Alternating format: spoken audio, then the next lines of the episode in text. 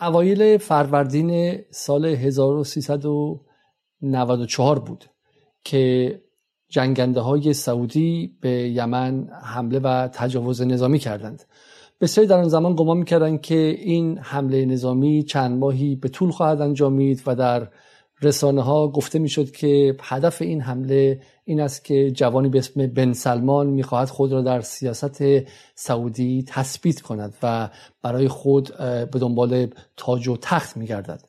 بعدها جواد ظریف گفت که بن سلمان به جانکری گفته بود که این جنگ را چند هفته پیروز خواهد شد. از آن زمان تا حالا هفت سال میگذرد. هفت سالی که در آن حدود صد هزار نفر در خوشبینانه ترین تحلیل ها از مردم عادی و بیگناه یمن کشته شدند. عربستان یکی از ثروتمندترین کشورهای منطقه و چه بسا جهان به یمنی حمله کرد که پیش از جنگ هم پنجمین کشور فقیر جهان بود و حالا بعد از این هفت سال یمن به دومین کشور فقیر جهان تبدیل شده.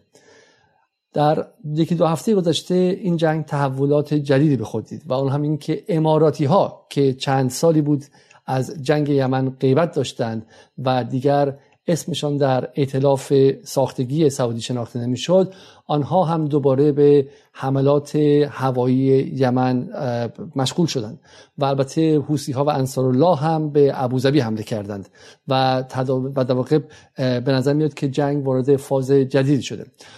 جنگ یمن به کدام سو خواهد رفت؟ چرا جامعه جهانی در برابر چیزی که بسیاری معتقدند بدترین بحران انسانی قرن 21 است ساکت بوده تا این لحظه و ما چیزهایی مشابه آنطور که مثلا در جنگ عراق و افغانستان دیدیم از حتی چپ غربی هم نمی‌بینیم.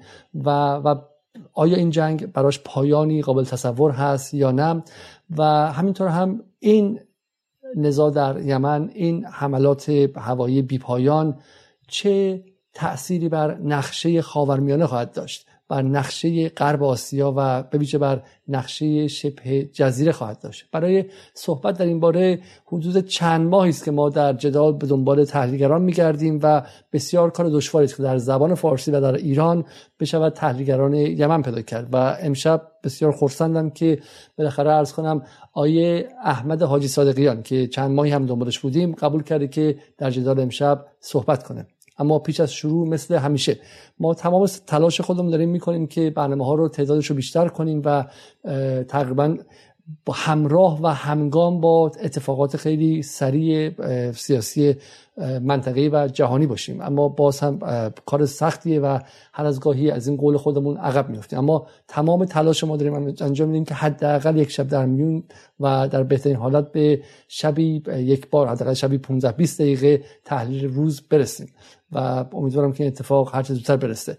و همینطور هم باز سعی می‌کنیم که بعد از برنامه زمان کوتاهی حدود یک ساعت یک ساعت و نیم دو ساعت در کلاب هاست کنار شما باشیم تا شما هم بتونید صحبت کنید و اون هم باز یک انرژی مضاعفی می‌خواد. ولی من سعی می‌کنم که باشم حداقل اگر اونجا خودم با صحبت نمی‌کنم اما شنونده مباحث شما باشم تا اینکه بتونیم بدونیم سوالات جامعه و سوالات افکار عمومی چیه بشه به اونها پاسخ داد. و خبر خوبی هم امشب به شما بدم که حدود 102 نفر در نهایت به Patreon ما پیوستن و این خیلی شروع خوبیه و این به شکلی جایگاه مناسبی در اختیار جدال قرار میده برای اینکه ما حداقل می‌دونیم چه معادل مثلا یک سوم حقوق یک editor در انگلیس هستش تا اینجا اما ما می‌دونیم که 103 نفر به این پروژه معتقدن و این اصل قضیه است. و الان حدود 50 نفر هم در داخل ایران اگر شاید 5000 تومان یا 10000 تومان باشه اما مهم نیست. مهم اینه که ما داریم نشون میدیم که تعداد افرادی که با این پروژه یعنی پروژه ایجاد رسانه مستقل و نیاز نداشتن به رسانه های سعودی و اسرائیلی و آمریکایی و و همینطور منتظر نماندن برای رسانه های نهادهای ثروت قدرت در داخل هستش این تعداد افراد داره بیشتر میشه و این نشون میده که جدال تنها نیست. ما یک نفر نیستیم. من فقط به شکلی روبنای این قضیه هستم ولی ما یک جمعی هستیم. و همینطور هم امشب می‌خوام تشکر کنم از همکارم خانم آیت اللهی که بدون همکاری و بدون به شکلی محتوایی که تولید می‌کنه این برنامه اصلا ممکن نمی‌شد. امیدوارم که روزی باشه که من اصلا در مقابل دوربین جدال نشینم و گروه هایی که کمک می‌کنن این برنامه ساخته شه خودشون اون رو دست بگیرن و اصلا نیاز به حضور فردی خاص نباشه. این شما و این برنامه امشب با احمد حاج صادقیان درباره یمن.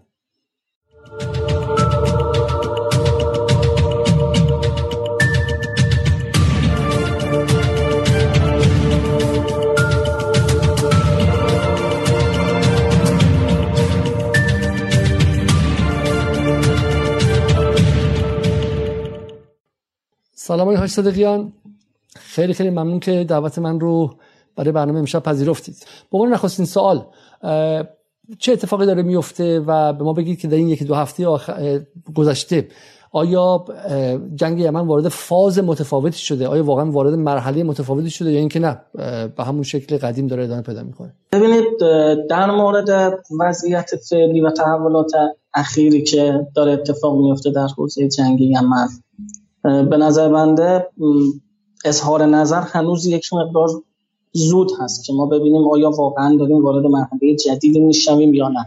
خب با اینکه نشانه هایی نسبت به این در مورد این مسئله وجود داره ما شاهد این هستیم که پس از حدود سه سال حالا کمتر اماراتی ها مجددا به طور مستقیم وارد فضای میدانی و درگیری های میدانی یمن شدن.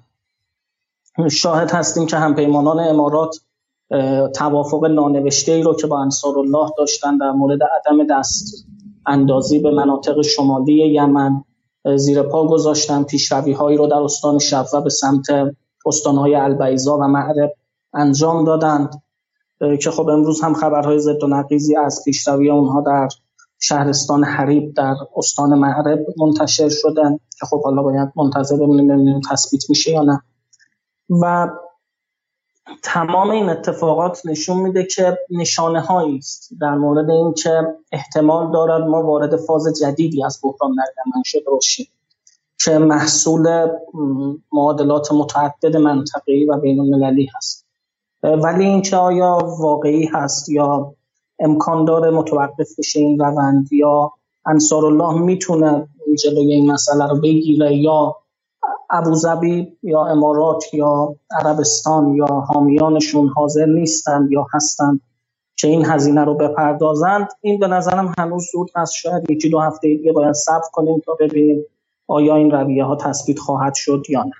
بسیار خوب. این با سوالات ساده شروع کنیم. یا من برای خود من یک معماست من فکر اولین یه یادداشت در یمن. همون سال 94 نوشتم و از اون بعد اینقدر بازیگرانش متعدد شدن و اینقدر پیچیده شد که از این کلاف سردرگم تا حد زیادی نمیشه سر در برد بازیگران اصلی یمن چه کسی هستن در حال حاضر و هر کمشون چه بخشی از یمن رو در اختیار دارن؟ ببینید به لحاظ میدانی ما شاهد این هستیم که در واقع چهار بازیگر اصلی در یمن هستند که اینها زمین در اختیار ما در شمال انصار الله رو داریم که سی درصد سرزمین سرزمین کل یمن که این سی درصد معادل هفتاد درصد بیش از هفتاد درصد سرزمین مفید و قابل سکونت یمن هست. به اضافه بیش از هفتاد درصد جمعیت رو در اختیار داریم در برابرش خب اطلاف عربی هست که با تقریبا سه گروه داره کار رو پیش می‌بره. بله این نقشه ای که هست این مال البته سال 2020 هست. ابتدای سال 2020 هست. ولی تقریبا فضا کمی تغییر کرده. ما شاهد این هستیم که در سمت اطلاف عربی ما سه گروه داریم که اطلاف عربی با اونها داره کار می‌کنه. اولیش حزب اصلاح یا اخوان المسلمین یمن هست. که خب اینا قبلا در قالب دولت هادی فعالیت می‌کردن و مرکزشون عدن بود. در سال 2019 شورشی علیه اینها توسط بخش دیگری از همپیمانان اطلاف عربی صورت گرفت. اینها از عدن اخراج شدن ابتدا به و خب مرکز سقلشون به معرب و شب و منتقل شد.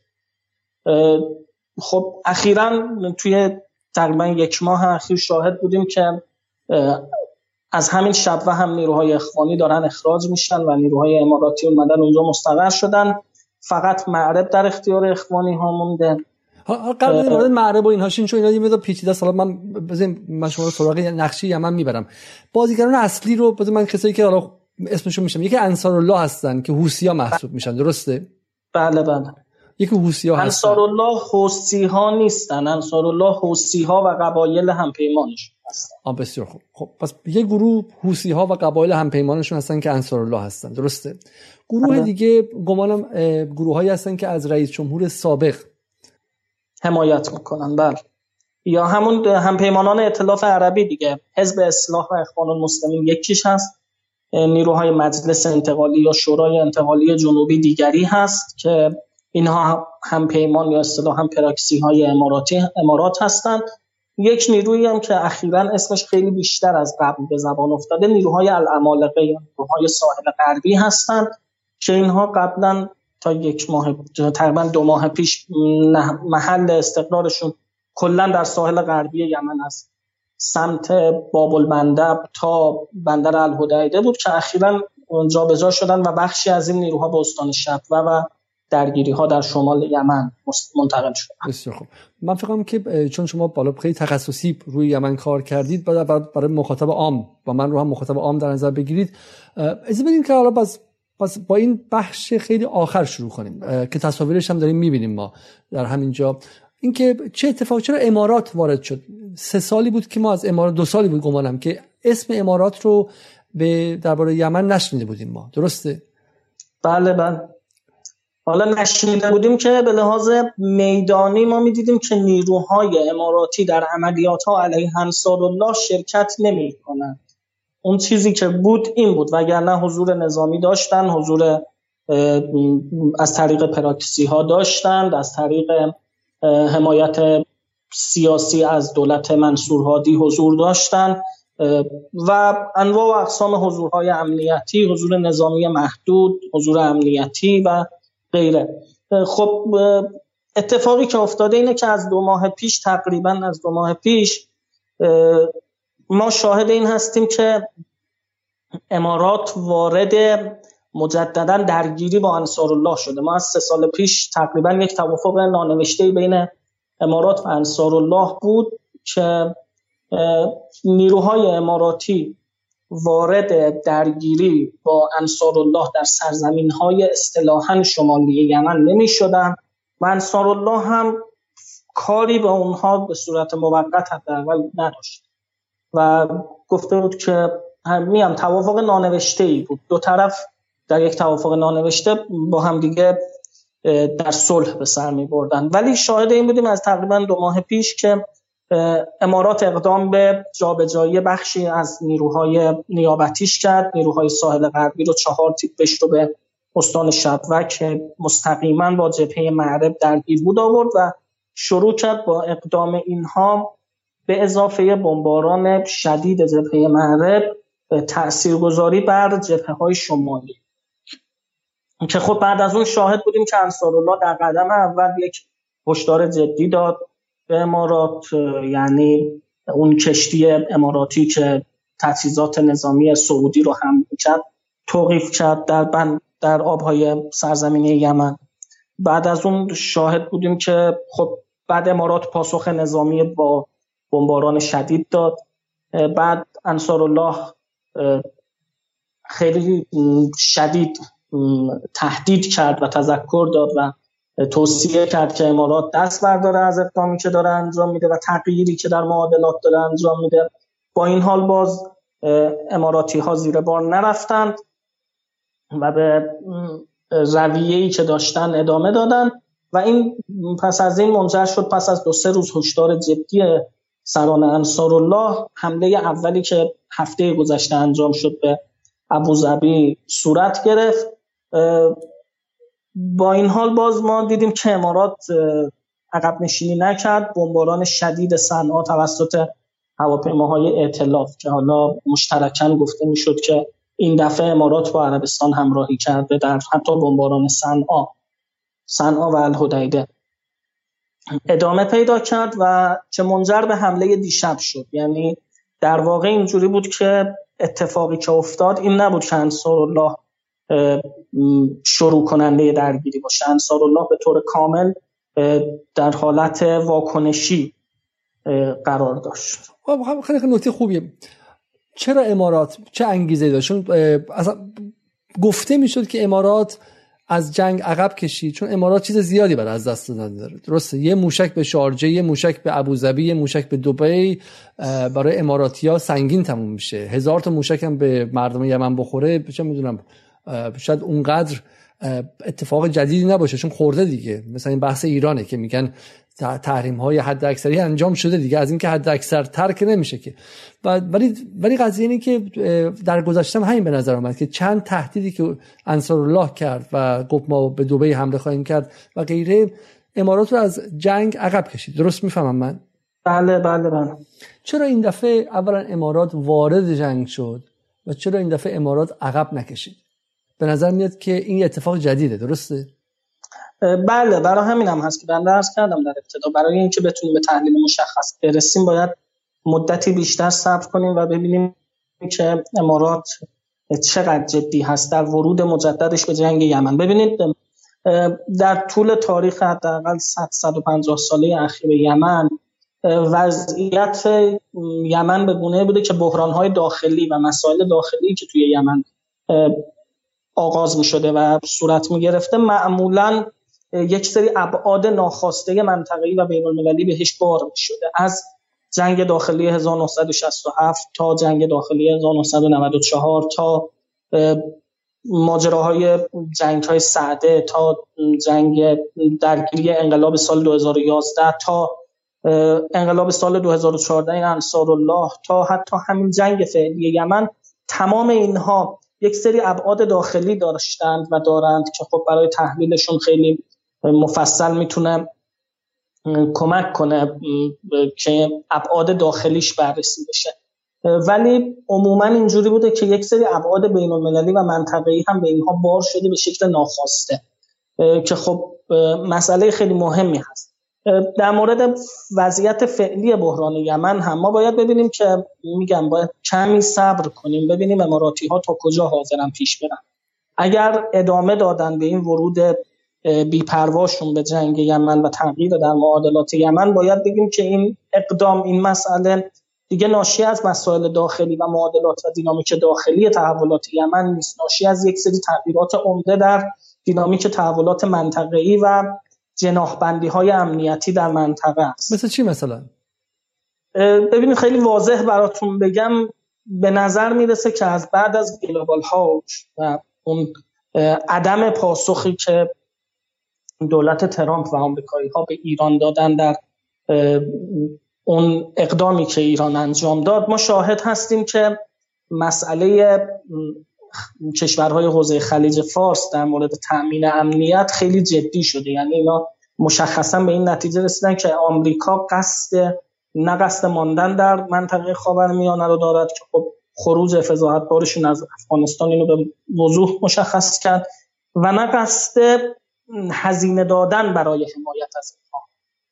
از خودش حمایت نکرد و هزینه نداد که برای اینها باشه. ما احساس میشه که پیمانکاری امنیتی کشورهای حوزه خلیج فارس به رژیم سهیونیستی واگذار شده و خب دست آمریکایی ها این وسط کاملا مشخص هست و حتی آمریکایی ها خودشون به دنبال این هستن که یک اعتلافی بین عرب حوزه خلیج فارس و رژیم صهیونیستی برای مقابله با نفوذ ایران در منطقه ایجاد کنند خب اگر خب قدم اول این اطلاف در پیمان ابراهیم و عادی سازی روابط امارات و رژیم صهیونیستی. تطبیع بله تطبیع که عربی عرب ها بهش گفتن تطبیع در اون صورت گرفت و عملیاتی شد. ولی قدم بعدیش به نظر می‌رسه که از سمت عربستان هست و نزدیک شدن بیش از حد عربستان به رژیم صهیونیستی و این محور ابوظبی و تلاویو داره سه قطبی میشه به صورت کاملا جدی و عملیاتی دیگه. یعنی این سه قطب بود و مثلث بود ولی الان دیگه حداقل یک زلش یا یک قطبش خیلی فعال یا به وضوح در این محور نبود یا رسمی.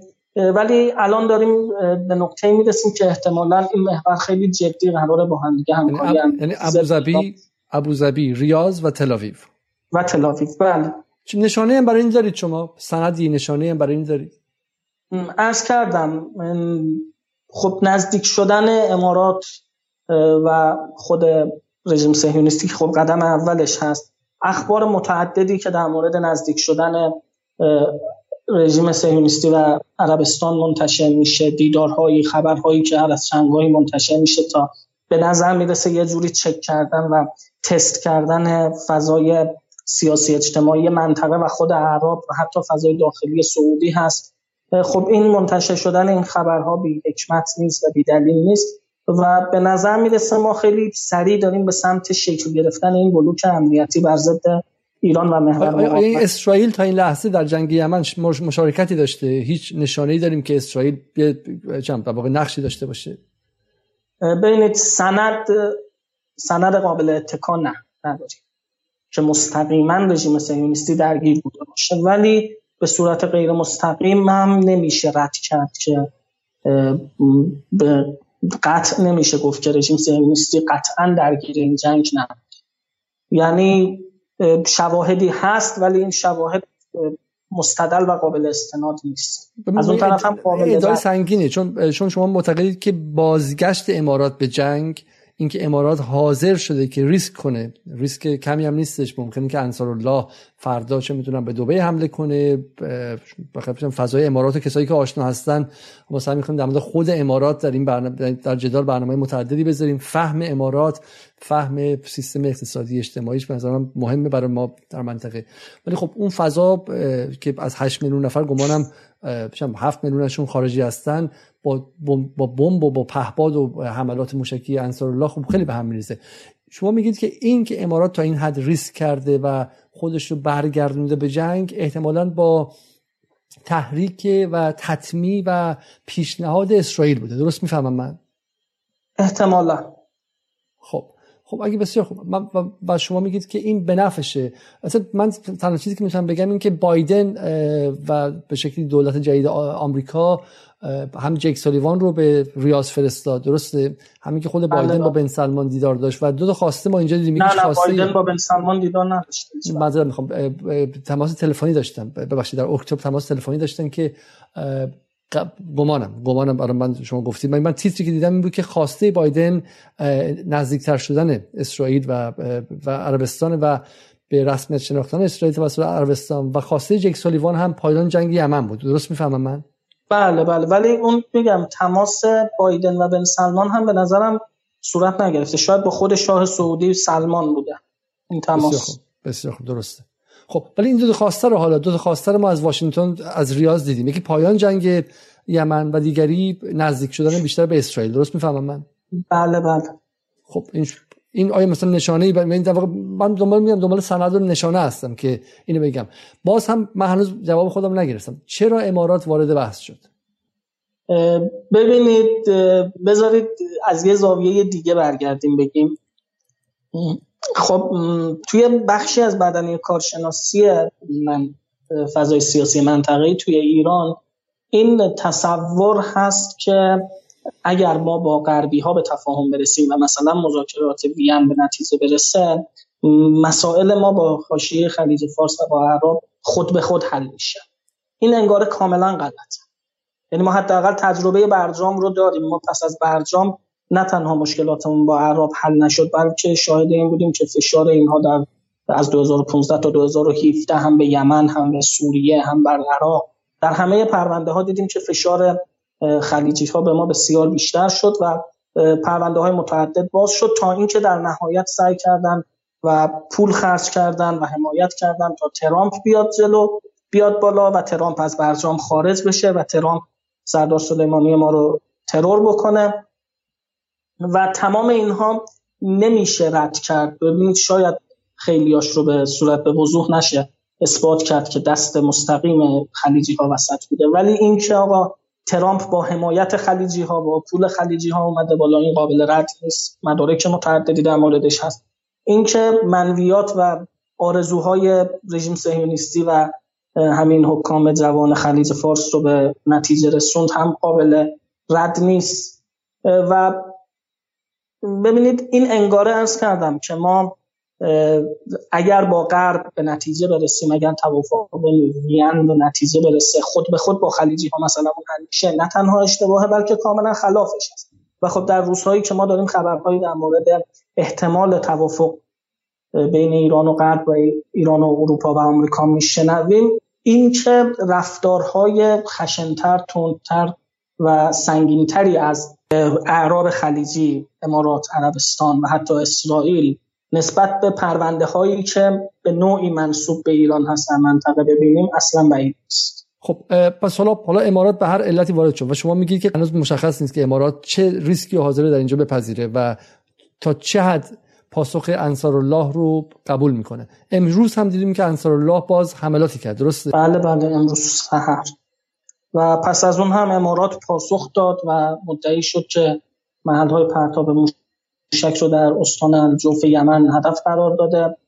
بعد از اون عملیات نظامی زمینیشون در استان جنوب استان معرب و شهرستان حریب خب خیلی توسعه پیدا کرد و یه عملیات زمینی جدید انجام دادن. عرض کردم باید چند روزی صبر کنیم تا به نتیجه برسیم که آیا امارات سوال آقای بابک رضایی پاسخ بدیم میگه میشه توضیح بدین که اصولا چرا امارات در یمن اصلا چرا امارات در یمنه و دنبال چه منافعی هست؟ یعنی دلایل خیلی متعدد و شاید عجیبی برای مخاطبان ما داره. امارات یک کشور کوچیکه که هیچ عمق استراتژیکی نداره ولی نزدیک هزار میلیارد دلار ذخیره ارزی داره. کشور بسیار ثروتمندیه و دنبال اینه که عمق استراتژیک برای خودش ایجاد کنه. خب یمن نقطه‌ای و تنگه باب المندب نقطه‌ای هست که این عمق استراتژیک رو تأمین می‌کنه. خب اینکه 6 درصد انرژی جهان از این نقطه رد میشه اینکه بخش بزرگی از تجارت جهانی وابسته به این نقطه هست اینکه شما در همسایگی شاخ آفریقا و شرق آفریقا هستید که بر اساس پیش ها در 50 سال آینده بیشترین رشد جمعیت رو در جهان خواهد داشت. و مهمتر از همه به نظرم اینکه شما در جنوب در مرزهای جنوبی عربستان سعودی مستقر می‌شوید و ابزار دومی برای کنترل قدرت برادر بزرگتر خلیج پیدا می‌کنید. اینا همه دلایلی هست که باعث میشه امارات یمن برای امارات ارزش ماندن و بودن داشته باشه. و الان هم در امارات حالا گفته میشه که اونجا بندر زده. من من یک نقشه یمن رو نشون بدم. شما رو نقشه به من توضیح بدید. چون گفته میشه که همین الان هم امارات بخشی از یمن رو از آن خودش کرده و برخلاف سعودی که داره میجنگه و هزینه میده. حالا از قبل از این مرحله آخر. امارات اومده و بار خودش رو بسته و غیره. درسته؟ من نقشه 20 نشون بدم خوبه؟ یا اینکه نقشه مناطق آره شیشگانه رو نشون بدم. خب توی مناطق شیشگانه مثلا نقشه ای که هستش امارات مناطق شیشگانه چون ممکنه گیز بشن مخاطب همون 20 20 فکر بهتر. بسیار خوب. شما توی منطقه به من نشون بدین کدوم بخش دست اماراته؟ ببینید از ابتدای بحران یمن امارات بازیگر باهوش بود. اینو خیلی واضح و ساده دارم میگم. و عربستان بازیگر احمد. خب امارات دقیقا می‌دانست چه می‌خواهد و برای چه وارد بحران می‌شود و وقتی به هدفش رسید چگونه هدف را تثبیت کند و بیشتر از آن هم پیشروی نکند و هزینه ندهد. این دقیقا چیزی بود که امارات می‌دونست و به نتیجه هم رسید. در مقابل سعودی اما خب می‌دانست چه می‌خواهد ولی بیشتر نمی‌دانست چه نمی‌خواهد. برای همین خیلی درگیر خب امارات چیزی که می‌خواست سرزمین های بنادر بود. بنادری که در غرب یمن بندر المخا بندر عدن در جنوب غربی یمن و در باب المندب خلیج عدن و بندر مکلا. به اضافه بندر بلخاف که بین این دوتا هست. خب اینها جاهایی بود که امارات براش خیلی مهم بود. ابتدا خودش نیرو پیاده کرد. پس از اون هم که سعی کرد نیروهاشو بخش عمدهش رو خارج بکنه اونجا رو سعی کرد با نیروهای نیابتیش تثبیت بکنه و الان چند هم... نیرو نیابتی داره وقتی میگم نیرو نیابتی امارات تو این بی بی سی هم زیاد ازشون حرف می‌زنن. مثلا از چند هزار نفر داریم صحبت می‌کنیم؟ از شاید بیش از بین 100 تا 120 هزار نفر نیروی نیابتی داره امارات در یمن. البته هزار نیروی نیابتی داره؟ بله بله. البته این ببینید بر چه اساسی نیروی نیابتی ساخته. ایران در لبنان میگن که مثلا بین دو تا پنج هزار نیروی اصلی حزب الله محسوب میشن. جنگنده هاشون محسوب میشن. چطور سال 20 هزار نیروی نیابتی ساخته اونجا؟ بر اساس چه ایدولوژی بر اساس چه فکری؟ چه ایده ای ببینید ایده های متعدد ولی مهمترین ایدهش پوله به صورت حالت مزدور پروری دیگه. یعنی با پرداخت هزینه این بندگان خدا رو که خب وضعیت فقر هم اشاره کردیم اونجا قوقا می‌کنه اینها رو استخدام می‌کنه. البته اینا نیروی عمدتا شبه نظامی هستن. نیروی نظامی نیستن. خب تو فرهنگ یمن جنگیدن و سلاح به دست گرفتن برای هر مردی یک مسئله کاملا عادیه. تقریبا از 7 سالگی هر کودکی کار با سلاح رو یاد می‌گیره و اصلا سلاح نه اون خنجر جنبی یمنی که سلاح سلاح کلاشینکوف یا هر سلاحی جزئی از لباس مردان هست در مراسمات و اینا عمدتا لباس سلاح حمل می‌کنن یعنی بخشی از لباس هست. به خاطر همین کار کردن با سلاح و جنگیدن رو کمابیش هم مرد یمنی به خوبی بلد. این حالا نکته همین... نکته حاشیه‌ای ولی بذارید من چون خودم سالهاست که کنجکاوی داشتم سالها حتی قبل از آغاز جنگ گفته می‌شد که یمن بالاترین سرانه نگهداری سلاح در جهان رو داره. یعنی از آمریکا خیلی بیشتره. نه از آمریکا کمتره. از آمریکا کمتره؟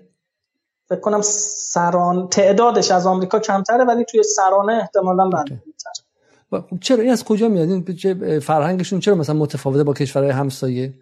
چرا اینقدر سلاح متفاوت هم چندان نیست. نه متفاوت هم چندان نیست. ما این وضعیت رو در قبایل خود جنوب عربستان سعودی که نه در کل قبایل عربستان سعودی می‌بینیم در قبایل عراقی می‌بینیم در قبایل عمان می‌بینیم. حتی کم و بیش در قبایل و بخش های ای خود ایران خود مثلا مناطق جنوب غرب ایران مناطق شبیه مثلا بختیاری ها عمدتا مسلح هستن بلوچ ها عمدتا مسلح هستن. این خاصیت زندگی قبایلی هست دیگه. هر قبیله ای باید از سرزمینش از منافع خودش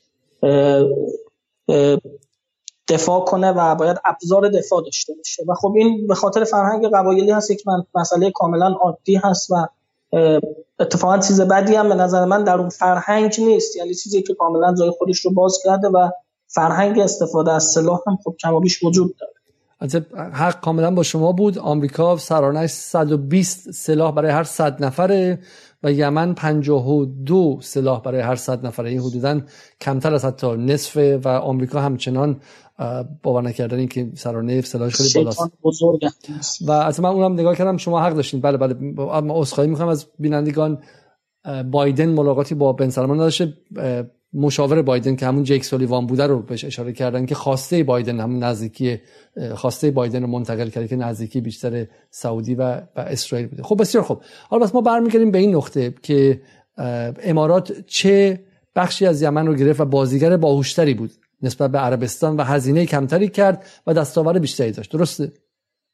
بله, بله. ببینید امارات اومد بنادر جنوبی و کلا مناطق جنوبی رو گرفت و سوار موج تجزیه طلبی جنوبی ها شد. که حالا این مسئله خیلی مفصلی هست که از کجا شروع شده چه جوری اوج پیدا کرده و غیره. سوار موج تجزیه طلبی جنوبی ها شد و این منطقه رو برای خودش تثبیت کرد. یعنی بنادری رو که می‌خواست تثبیت کرد. البته خب این مسبوقه به سابقه هم بود. علی عبدالله صالح هم در دهه ابتدایی قرن 21 یک قراردادی برای اجاره 50 ساله بندر عدن به همون شرکت دی پی ورد یا بنادر دوبی امضا کرده بود با این شرکت که منصور هادی وقتی به قدرت رسید یکی از اولین کارهایی که کرد این قرارداد رو لغو کرد. یعنی امارات پیش از این هم اقدام کرده بود برای حضور جدی در سرزمین یمن که خب دلایلش رو هم مفصل تیتوار ذکر کردم که به نظرم یکی از مهمترینش همین حضور در با منطقه حیات خلوت سعودی ها و برادر بزرگتر خلیج در این منطقه بود. خب امارات اومد با حضورش و با سرمایه گذاریش بر جنوبی ها خودش رو راحت کرد. از چی؟ از اینکه بخواد با انصار اللهی که بیشتر بدنه اجتماعیش در شمال یمن بود نقش شما جنوب می‌بینید دیگه درسته؟ همین نقش است دیگه درسته؟ بله بله این بله بله به لحاظ اصولی شمال و جنوب یمن همین هست. یعنی این استانهایی که رنگ تیره تر دارن اصالتا استان شمالی حساب میشن استانهای روشنتر استان جنوبی. خب امارات با سرمایه گذاری بر جنوبی ها خیال خودش رو از این که مستقیما قصد درگیری با منافع انصار الله که قدرت برتر میدانی در یمن بود راحت کرد و عملا هم منفعتش رو برد و طی دو سه سال هیچ درگیری جدی با امارات با انصار الله نداشت. ولی خب ارز کردم شرایط فعلی ما احساس می‌کنیم که در یک دوره گذار هستیم. باید کمی صبر کنیم تا فضا تثبیت بشه ببینیم به چه سمتی داریم پیش میریم. یکی از اینه که اصلا یه مرور خیلی سریع می‌تونیم به این هفت سال جنگ بکنید به ما. و به ما بگید که در این هفت سال خیلی خیلی سریع نقاط عطفش چه چیزی بود؟ چرا عربستان وارد یمن شد؟ چرا ائتلاف ساخت چرا تنهایی وارد یمن نشد؟ این روبنای حقوقی رو ساختش. در این هفت سال چه اتفاقی افتاد؟ ما حالا بحث مقاومت حوسی ها رو می‌بینیم. چرا حوسی ها از بین نرفتن؟ با اینکه خب دومین کشور فقیر جهان در حال حاضر یمن و حوسی ها چگونه از بین نرفتن؟ آیا به خاطر کمک ایران بود؟ چقدر از ایران پول رسید؟ من سوالا خیلی خیلی زیاده. شما چون حالا متخصص بحث هستین به من یه نیم ساعتی وقت بدید من سوالا رو تک تک می‌پرسم و و حالا میریم سراغشون. اول سعی به من بگید چرا این جنگ آغاز شد؟ ببینید یه نکته خیلی مهم و یک تحریف بزرگ تاریخی که عربستان سعودی با پترودلارهاش تونسته رقم بزنه و در واقع همه دنیا رو فریب داده. اینه که یک تجاوز آشکار به یک ملت و یک کشور رو تبدیل کرده و تقلیلش داده به یک رقابت منطقه‌ای با رقیب دیرینه خودش رقیب منطقه خودش. خب این خیلی جنایت بزرگی هست که آقا شما اینجوری حمله کردی محاصره کردی بزرگترین جنایت انسانی تاریخ قرن 21 رو رقم زدی که خب عدد رقم های واقعا وحشتناکی داره. از حدود 30 میلیون جمعیت یمن نزدیک 24 5 میلیونشون به کمک های مواد غذایی نیازمندن. یا مثلا نزدیک 5 میلیونشون نیاز فوری به کمک های بشر دوستانه دارن. این عدد و رقم ها واقعا شرماوره که تمام نهادهای بین المللی نهادهای حقوق بشری دارن نگاه می‌کنن و هیچ صدایی بلند نمیشه. واقعا من نمی‌دونم به سخره گرفتن تمام ادعاهای حقوق بشری غرب رو با این کارشون. و همش هم مشخصا محصول پترودلارهای سعودی هست که صدر تازه سازمان ملل و نمی‌دونم تمام این نهادهای حقوق بشری مشخصا خریداری کردن خب ببخشید. نه ما چیزی داریم می‌بینیم اینجا. مال من مخاطبا بگم میگه حدود جمعیت یمن فقط 30 میلیون در حال حاضر و میگه 24 میلیونشون آره 24 میلیونشون نیازمند کمک های انسانی هستن. 4 میلیونشون از خانه هاشون بیرون رفتن و واقع آواره شدن. 20 میلیونشون نیازمند آب آشامیدنی و آب قابل آشامیدنی هستن. یعنی 20 میلیون دسترسی به آب تمیز ندارن و 20 میلیون هم به غذا دسترسی ندارن و در واقع food insecurity یا عدم امنیت غذایی دارن. این خیلی آمار عجیبیه. و ما آمار عجیب تر دیدیم دردناکش اینه که این بحران دستساز بشره. یعنی این محصول مستقیم محاصره یمن توسط سعودی هست که این محاصره با همراهی همکاری و همراهی مستقیم غربی ها داره انجام میشه.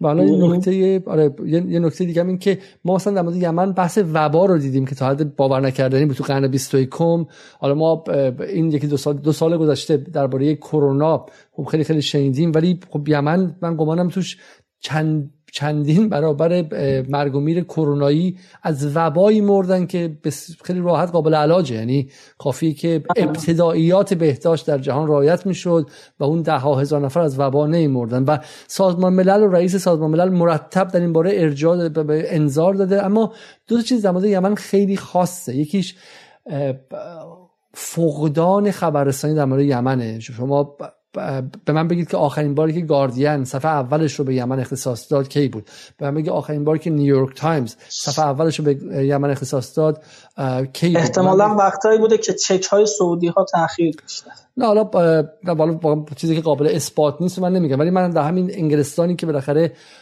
بخشی از جنگ یمن به صورت غیر مستقیم و مثلا می‌خوام که برنامه خاص در این باره بذارم نشون میدم که چون مثلا انگلستان مقالات وبسایت دیکلاسیفاید نشون میده که انگلستان در آموزش دادن به خلبانهای سعودی نقش داره به رغم اینکه اعلام شده که اون خلبانها در تقریبا میشه گفت معادل نسل کشی در یمن دارن نقش بازی می‌کنن. انگلستان تا همین فقط سال گذشته در فروش قطعات هواپیماها نقش داشتش. حتی قضیه به دادگاه کشیده شد توسط وکلای حقوق بشری در انگلستان که گفتن دولت انگلیس داره در نسل و در جنایت علیه بشریت نقش بازی می‌کنه و دادگاه انگلستان رأی به نفع دولت داد و فروش اسلحه رو متوقف نکردن. به رغم همه این حرفها اما وقتی بن سلمان از از انگلستان دیدار کرد گمانم سال 2019 بود.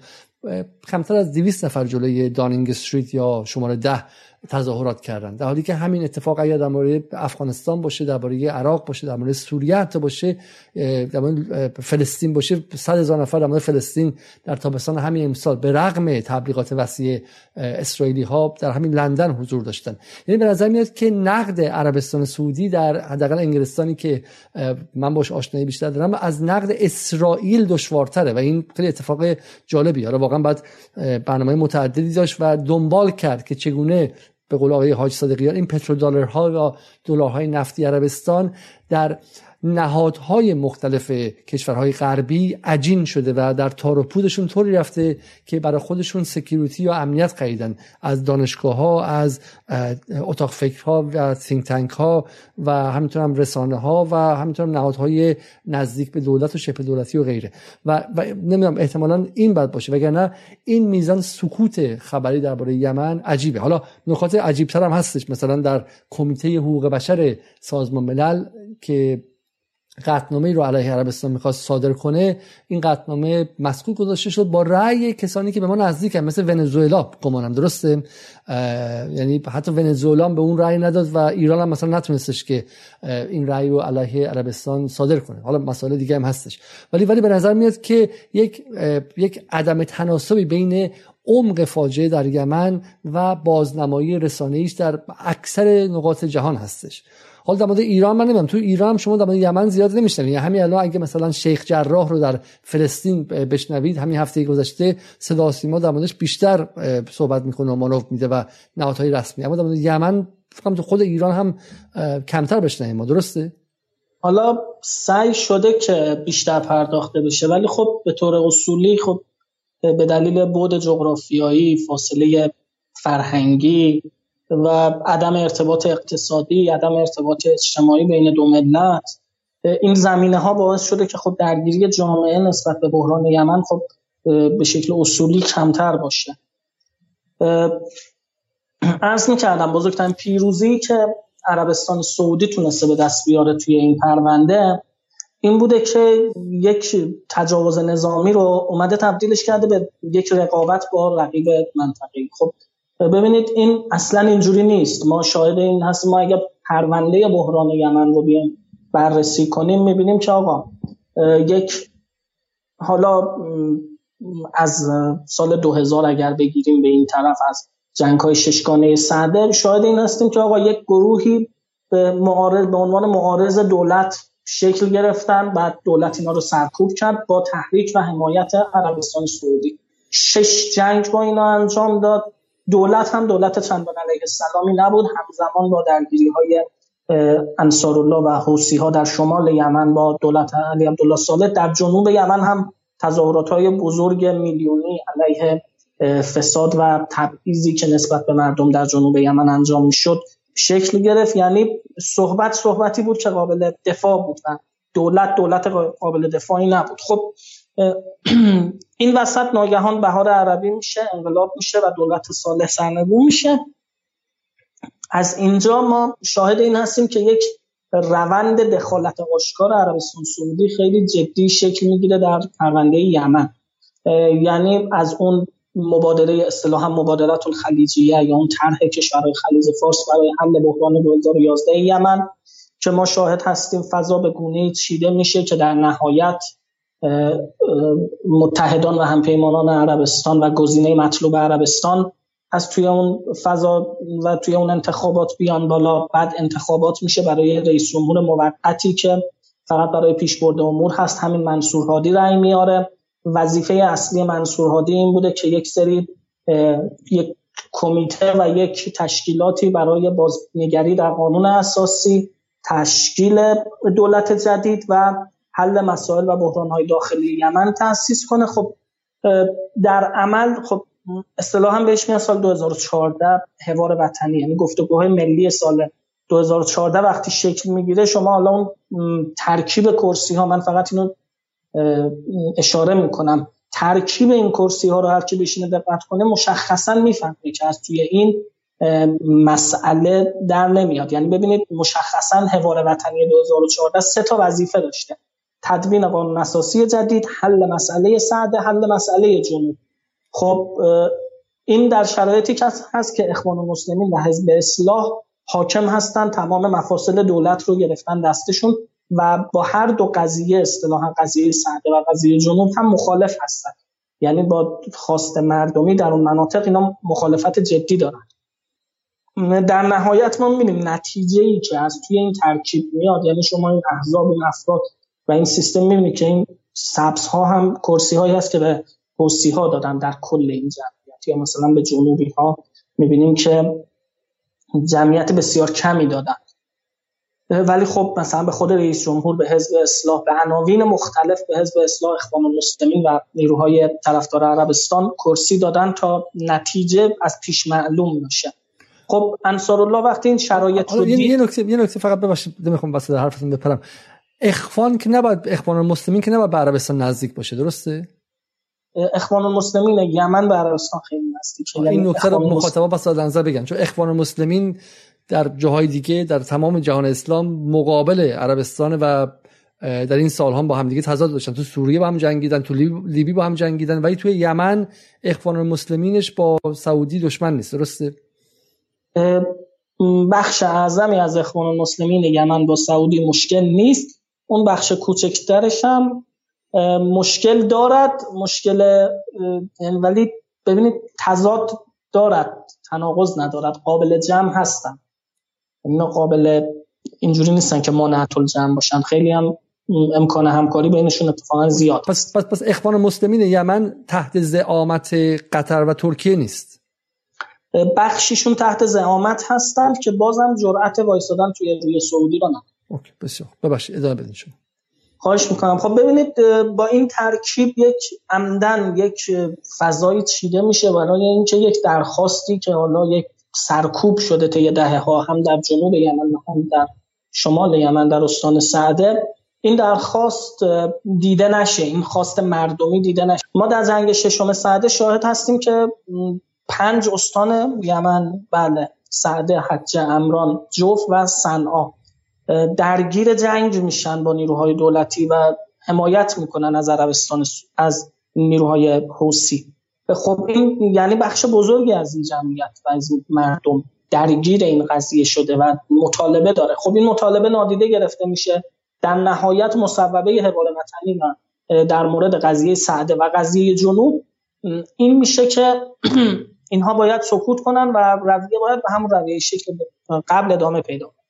خب هم انصار الله هم جنوبی ها وقتی که می‌بینن رویه این تشکیلات و این حوار وطنی این گفتگوهای ملی به این سمت هست که منافعشون نادیده گرفته میشه از این گفتگوهای ملی خارج میشن رسما و اعلام می‌کنن که این مصوبات این رو به رسمیت نمی‌شناسن و این رو قبول ندارن و باید بازنگری بشه در ترکیب و در چینش و در مدل رفتار این گفتگوها. این جمعی که این گفتگوهای ملی و مصوبات رو باید انجام خب این بحران ادامه پیدا می‌کنه.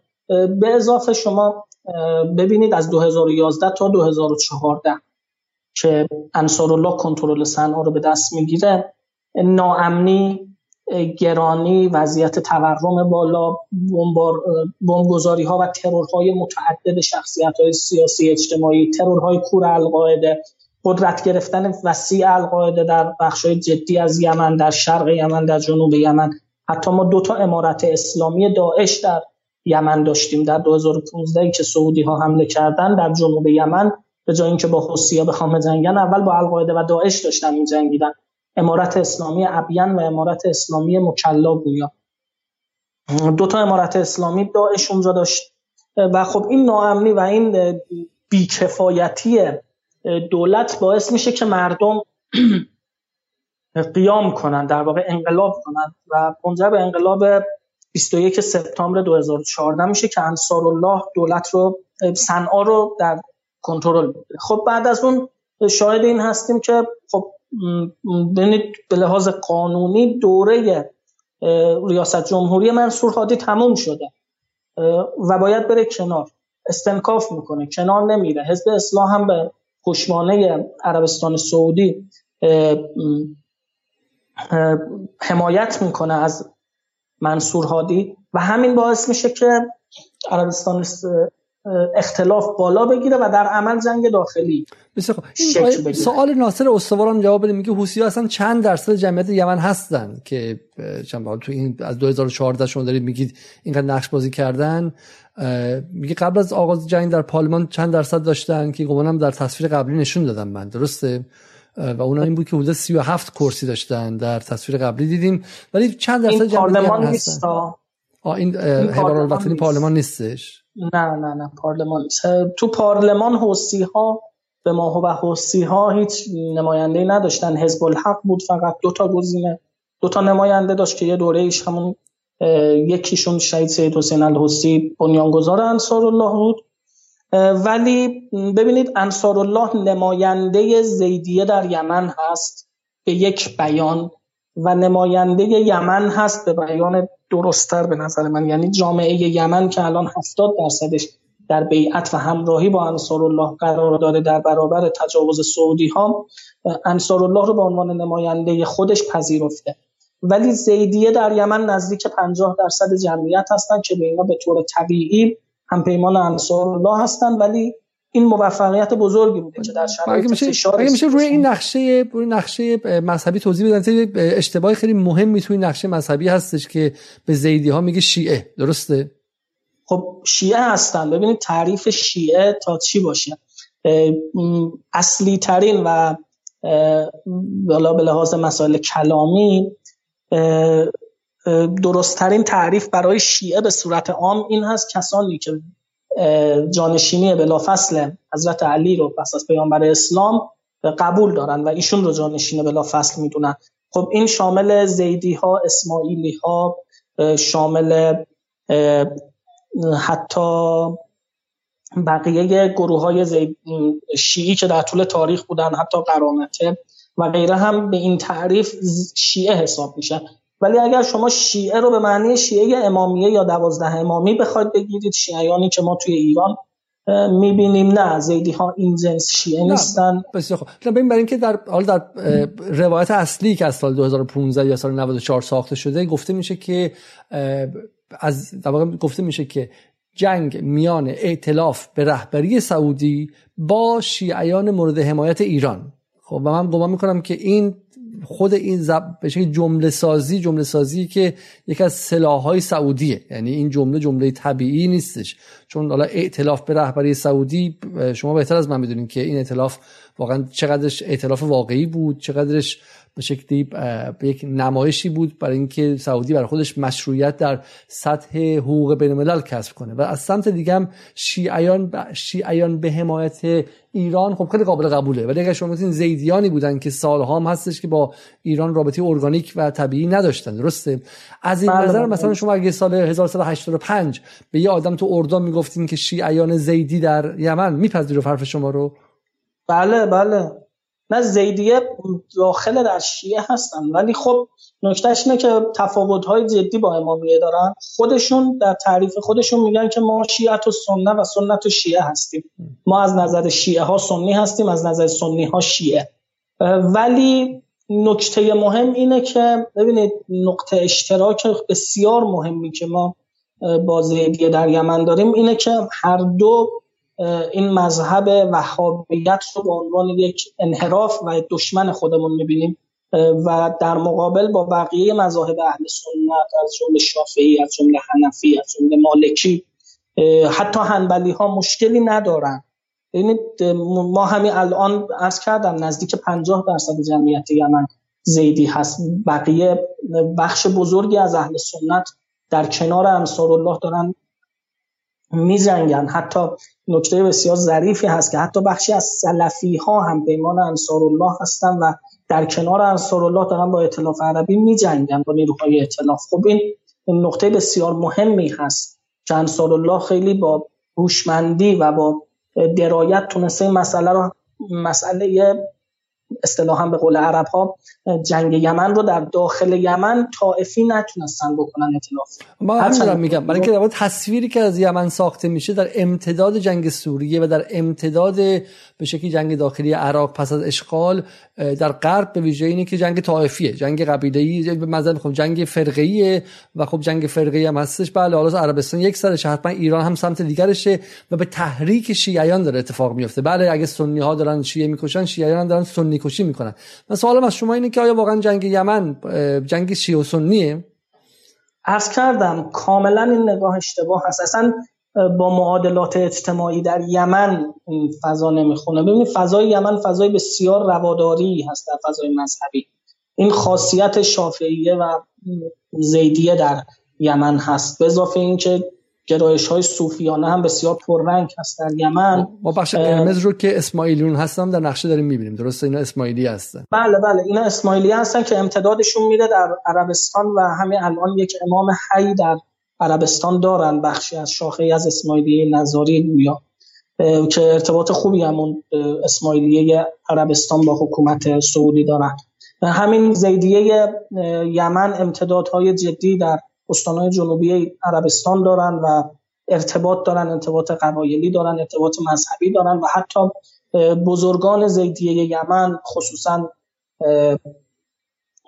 علامه مجد الدین المعیدی مدتها جزء هیئت افتاء سعودی بود. یعنی مذهب زیدیه یک مذهب رسمی در یمن شناخته می‌شد و با وجود فشاری که وهابیت در یمن در عربستان سعودی داشت مذهب زیدی رو رسمیت داده بود و اجازه می‌داد اونا فعالیت های مذهبیشون رو داشته باشن. ببینید داخل یمن اون چیزی که واقعیت هست فضا به هیچ وجه طائفی نیست. به هیچ وجه طائفی نیست. ما شاهد این هستیم که انصار الله همزمان که مسائل مثلا مراسمات کاملا شیعی مانند آشورا مانند بزرگداشت شهادت جناب زید رو برگزار می‌کنه یا عید قدیر رو خیلی وسیع و خیلی پررنگ برگزار می‌کنه. شاهد این هستیم که یک مراسمی که به لحاظ تاریخی یک مراسم کاملا سنی هست یعنی مولد النبی میلاد پیامبر اکرم که اصالتا مال جهان اهل سنت هست. هرچند ما هم برگزار می‌کنیم ولی برگزاری پررنگ و بسیار جدی مولد و نبی اصالتا مال جهان اهل سنت هست در طول تاریخ و حتی کنایه های تیمیه و غیره هم نسبت به این حالا در کتب تاریخی هست. ولی شاهد این هستیم که انصار الله بله این تصاویرش هست. با تمام توان در حال احیای این رسم در یمن هست. به عنوان یک رسم اسلامی نه به عنوان یک رسم شیعی و نه سنی. و پیامبر اکرم رو به عنوان محور وحدت قرار دادن که این ناشی از کوشمندی بسیار زیاد رهبران انصار هست. و همین باعث شده که این توطعه ای که به نظر من خیلی جدی توسط سعودی ها در حال پیگیری هست برای اینکه جنگ یمن رو در داخل یمن هم تبدیل به یک جنگ طائفی بکنن شکست بخوره. ما در حال حاضر در یمن جنگ در داخل یمن بین یمنی ها جنگ طائفی نداریم. چرا؟ جنگ انصار الله با وهابی ها داره. با تکفیری ها انصار الله جنگ داره. ولی با سنی ها جنگ نداره انصار الله انصار الله چون سنی هستن. با سنی جنگ دارد که مزدور عربستان است. همون جوری که با زیدی که مزدور عربستان هم است است هم جنگ دارد. یعنی مسئله اصلا این نیست. مسئله این که بخوام بگیم ما جنگ یمن طائفی است اصلا این نیست. اگه میشه می‌ذارم توضیح بدین چون در یمن خب تکفیری ها زیاد بودن. القاعده هم از فکر کنم از اواسط سال 2008 و 2009 دقیقا من نمی‌دونم. القاعده هم حضور داشت. حتی آمریکا حملات پهبادیش رو در یمن پیش از اصلا داستان جنگ فعلی همیشه انجام می‌داد. ما در خود انگلستان بارها تظاهرات کردیم و اعتراض می‌کنیم به این حملات و به اسم حضور القاعده بود و الان هم به نظر میاد که پایگاه هستش. حالا اگه بخوایم من می‌تونم هر از نقشه رو نشون بدم. به ما بگید که این حضور تکفیری ها در یمن بشه علت بود و چه ربطی داره به این داستان جنگ جدید یا اینکه نه چه جوری اضافه شده اون هم؟ چون همین الان که سعودی و انصار الله مشغول جنگ هستن آمریکا مشغول بمباران مناطق القاعده است در یمن درسته؟ الان دیگه نه چون عملا القاعده و انصار الله در یمن تارومار کرد. یعنی اصلی ترین بخشاش خصوصا که باقی ماندهش بود در استان البیزا همین چند ماه پیش عملیات کردن و اونجا رو پادگان هایی که داعش القاعده داشتن رو نابود کردن. ببینید یک اتفاق خیلی روتین هست. جاهایی که دولت مستقر و دولت مقتدر نداشته باشه خود به خود برای وجود و تأسیس همچین گروه های گروه های شبه نظامی فضا آماده میشه. حالا توی مثلا فضای کمونیستی ممکنه اینها به یک رویه دیگه برن. توی جهان اسلام عمدتا جذب گروه های تکفیری و گروه های تیپ گروه های القاعده میشن. به اضافه حضور القاعده هم در یمن محصول فعالیت های سعودی هست. ما در دهه 80 میلادی که عربستان سعودی با تمام توان داره از افغان و لرب ها در جنگ افغانستان حمایت می‌کنه شاهد این هستیم که بخش زیادی از نیروهای یمنی دارن اعزام میشن. با همراهی با بودجه با همکاری عربستان سعودی. خب این شوخی نیست. ما یمنی ها گزارش هایی که هست یمنی ها در افغانستان و در پیشاور پاکستان پادگان اختصاصی داشتند. همین آقای عبدالمجید از زندانی که از اخوانی های نزدیک به ترکیه هست و گویا الان هم استانبول هستند شیخ بزرگ و اصلا مبلغ بزرگ جهادی ها در یمن هست. خب این هم باز محصول خود اقدامات سعودی ها هست اگر القاعده هم آنجا بود. و اتفاقا انصار الله یکی از دلایلی که شاید غربی ها انصار الله رو به حزب اصلاح و اخوان المسلمین و حتی دولت خادی ترجیح می‌دهند همین هست که انصار الله به صورت سیستماتیک خودش دشمن القاعده هست. از اینجوری نیست که اصطلاحا هم هم از آخر بخوره هم از توبره یعنی در ظاهر با اینها دشمنی کنه ولی در عمل با اونها همراهی و همکاری کنه و توسعه توسعهشون بده. و این مزیت بزرگ انصار الله برای غربی ها هست. شاید یکی از دلایلی که بعضی موارد ما همراهی هایی در فضای سیاسی با انصار الله از طرف اروپا خصوصا می‌بینیم محصول هم. خب حالا سوالات من بگم از سوالات ایران شیم چون میگم بحث یمن خیلی بحث پراکنده. شما 2014 توضیح دادن بعدش نگفتین که از 2014 بالاخره عربستان وارد این جنگ شد و 2014 انقلاب میشه انصار الله میاد صنعا رو می‌گیره تفاهم می‌کنه با دولت هادی و با شخص منصور هادی. ولی شخص منصور هادی خلاف این تفاهم و این توافق نامه از قدرت کنار نمیره و همین زمینه ایجاد بروز یک جنگ داخلی میشه. یعنی جنگ داخلی تقریبا از شاید ابتدای ژانویه یا فوریه 2015 آغاز شده و وقتی که در اواسط یا شاید حتی اواخر مارس عربستان سعودی وارد جنگ میشه وارد یک جنگ داخلی می‌شود. یعنی یک اتفاقاتی که داره به صورت روتین حالا بالاخره آقا یک ملت بخششون با هم اختلاف افتادن. این قاعده اینه که شما بیا یه گفتگوی ملی یک فضایی برای گفتگو و برای حل مسالمت آمیز مسائل راه بندازی. نه اینکه خودت وارد بشی طرف یک بخش رو بگیری یکی از طرفهای درگیر رو. و بعد با یک حمله نظامی کلا بزنی کل اون کشور رو تخریب کنی نابود کنی زیر ساختها رو از بین ببری و وضعیت فعلی رو به وجود بیاری بسیار خوب. و حالا سوالات بالا برمیگردیم به سوالاتی که ایرانی ها و به ذهن ایرانی مربوطه و اونم این که انصار چگونه تونسته مقاومت کنه و خیلی میگن به خاطر حمایت ایرانه. ایران چقدر تالا حمایت کرده از انصار؟ چقدر تالا از پول ایران به انصار رفته؟ چرا انصار به رغم اینکه سال 70 میلیارد ادعا میشه که عربستان خرج کرده انصار چه چیزی داشته که از بین نرفته و آیا سوال مهمتر آیا ما از کارت یمن داریم در مذاکرات وین استفاده می‌کنیم و با کارت یمن بازی می‌کنیم. چون شخصا اگر من خودم حداقل بفهمم که ایران با کارت یمن بازی می‌کنه مقابلش خواهم ایستاد. چون همونطور که ما معتقدیم که نباید استعمار و امپریالیسم غربی باشه قرار نیست ما از کارت زندگی دیگران استفاده کنیم. آیا ما قیم حوسی ها شدیم و آیا ما با کارتشون داریم بازی می‌کنیم در وین؟ ببینید خب چند تا سوال بود دیگه. من سال اول بگید. که تو این سالها از 2014 به این ور ایران چقدر از حوسی ها حمایت مالی و حمایت نظامی کرده؟ ببینید عدد و رقمایی که میگن خود غربی ها میگن. میگن ایران در طول این هفت سال چیزی حدود 200 میلیون دلار کمک کرده به حوثی ها این که این عدد و رقم ها از کجا در اومده؟ چه که من نمی‌دونم نه تایید می‌کنم نه رد می‌کنم ولی ادعای غربی ها بیشتر از این هم نیست. یعنی میگن بین هولوش 200 میلیون دلار کلا ایران به حوثی ها کمک مالی کرد. خب 200 میلیون دلار که پول یک روز جنگ سعودی در عرب در یمن سعودی بله عربستان سعودی بر اساس آماری که خود غربی ها باز منتشر کردن میگن روزانه 200 تا 250 میلیون دلار و سالانه بین 60 تا 80 میلیارد دلار توی یمن داره هزینه نظامی یعنی یک عدد و رقم واقعا وحشتناک. شاید اینم از حماقت سعودی هست. 80 میلیارد دلار یعنی هزینه یک روزش یک سال این جنگ رو اگر به صورت نقدی بین مردم یمن تقسیم می‌کرد شاید کلا انصار الله و خود مردم یمن پس می‌زدن ولی اینم حماقتشون هست.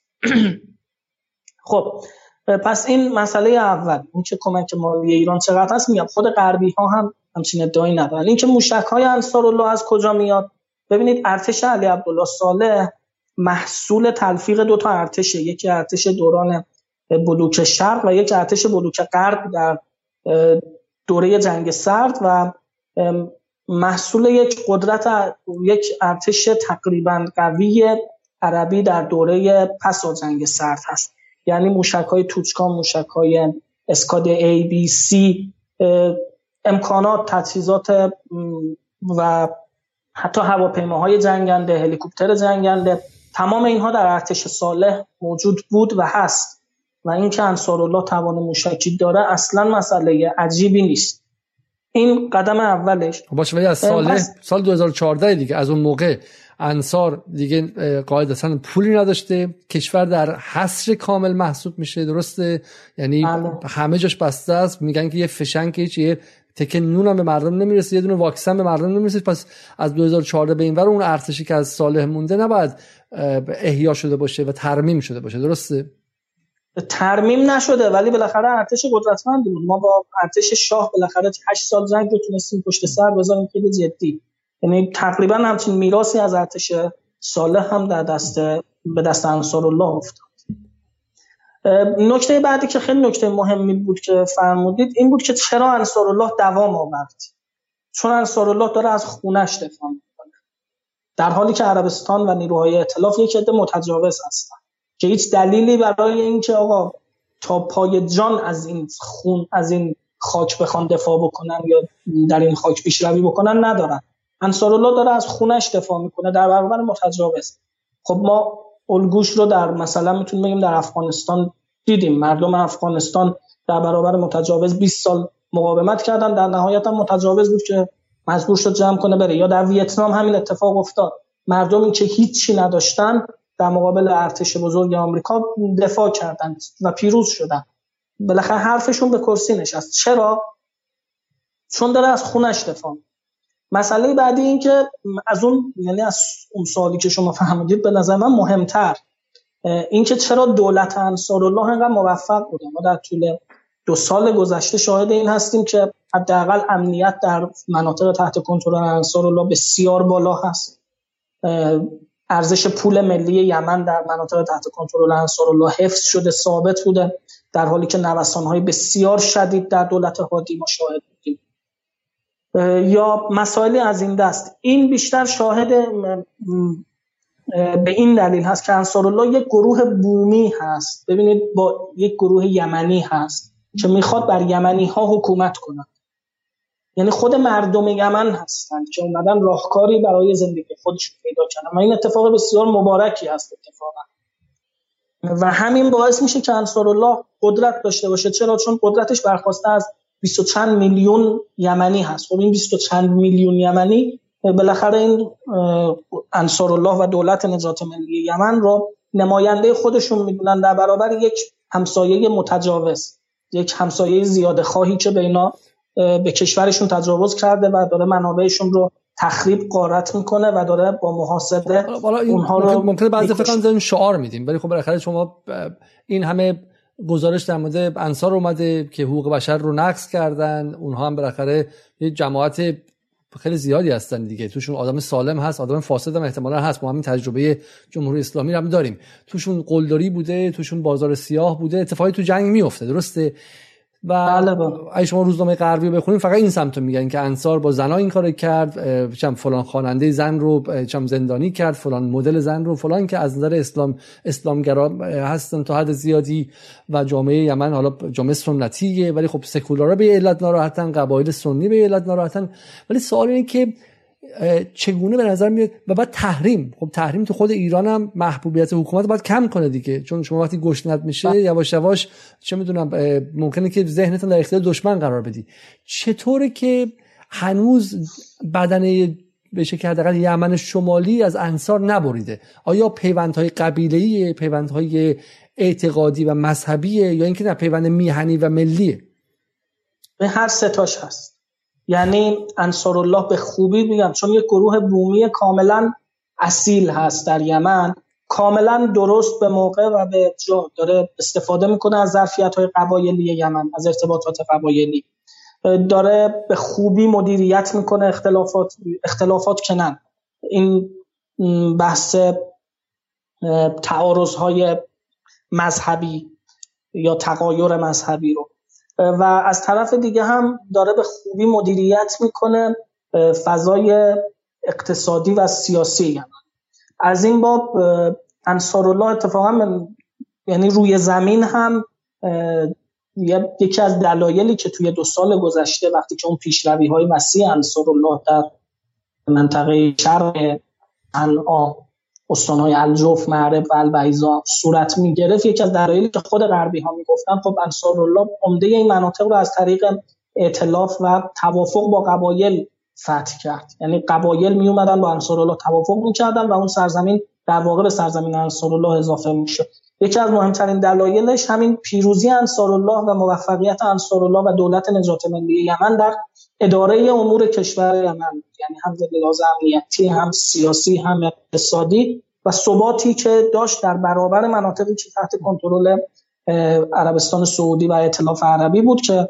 دائم ترور ببینید شاید روزی یک ترور یک انفجار یک بمبگذاری در اون مناطق نمی‌دونم نوسان های شدید و و و و, و مسائل متعدد شاهدش بودن. خب این خودش باعث میشه که خود قبایل یمن و مردم یمن هم بیشتر مشتاق باشن با انصار الله کار کنن. این نکته خیلی نکته جالبیه. این بومی بودن در نگاه شما شما میگید چون بومی هستن نه. این نکته اصلیه. در واقع برخلاف روایت اصلی غرب از اینکه جنگ فرقه‌ای در اونجا شکل می‌گیره و شیعیان حمایت شده توسط ایران با عربستان دارن میجنگن یا با وهابیه دارن میجنگن.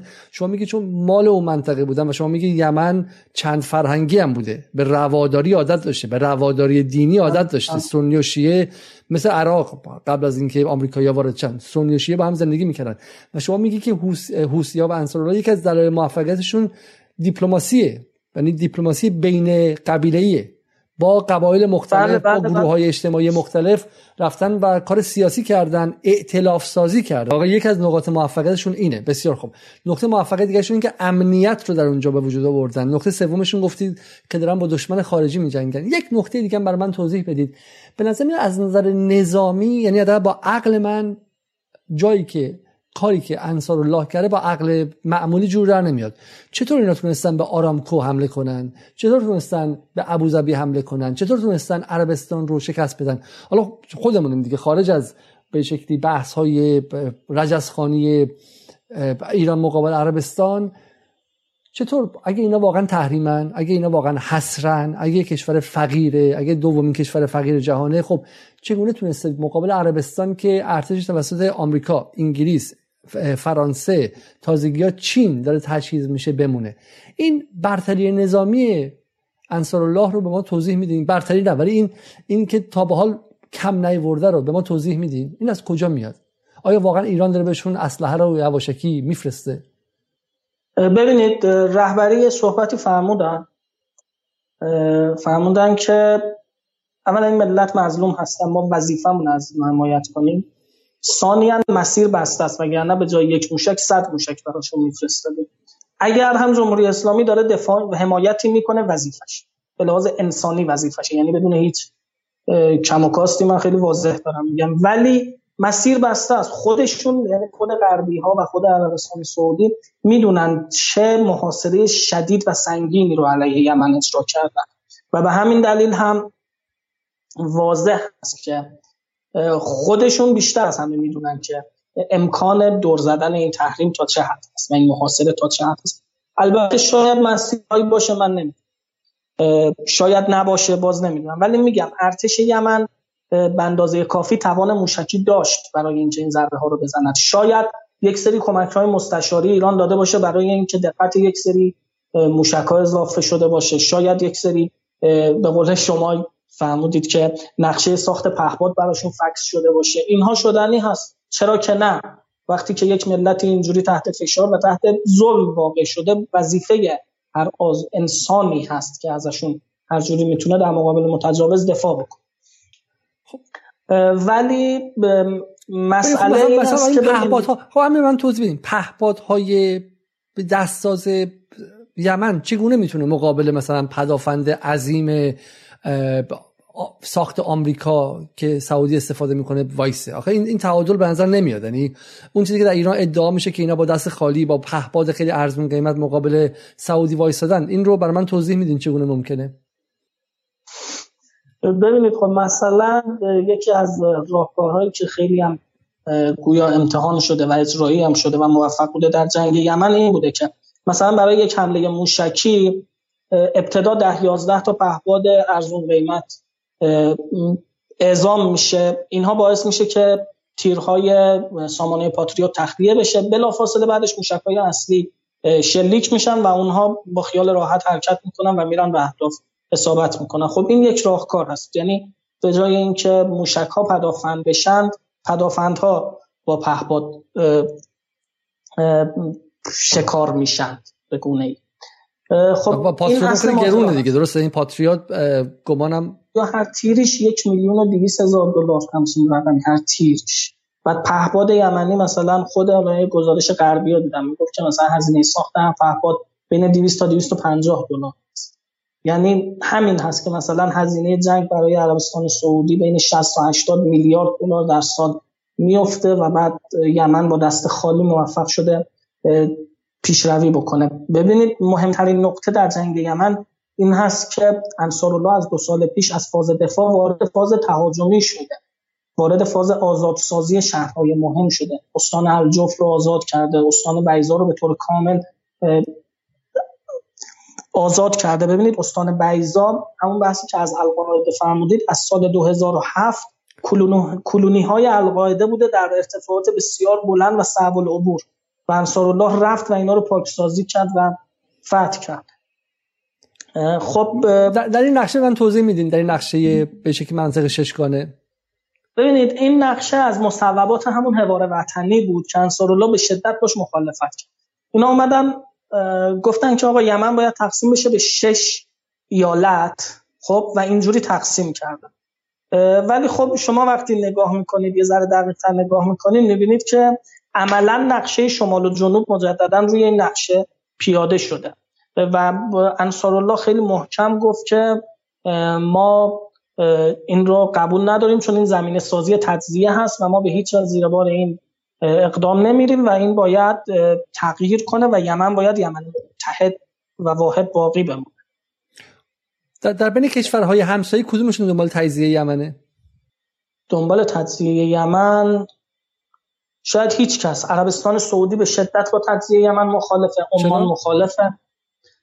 خب چون مشخصا تجزیه یمن باعث میشه دو تا اتفاق بیفته. یکی جنوب یمن حیات خلوت امارات میشه و این رقابت بین این دو کشور خیلی جدی هست در مورد جنوب یمن.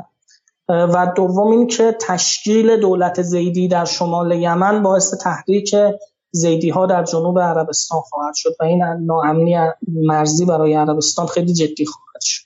بسیار خوب. خب اگر میشه من چند تا چون میگم بحث یمن خیلی زیاد می‌خوام شما رو یک بار دیگه دعوت کنم بپذیرید. حالا میذاشم بحث امروز گسسته شد و مقصر من هستم. ولی برای مخاطب ایرانی به ویژه اگر میشه به چند تا از این سوالات پاسخ بدید. سوال اول از آقای سینا که از مخاطبان خیلی پراپاگورس جدالم هستن میگم که اهمیت یمن برای ایران اصلا چی هستی چرا ما باید در یمن حالا اصلا اسممون به یمن گره خورده باشه؟ خب حالا شما میگید که ما کمک نکردیم اگه می‌تونستیم باید می‌کردیم ولی خیلی میگن که آقا ما الان با این هم مشکلات فراوانی که داریم اصلا چرا باید یمن باشیم؟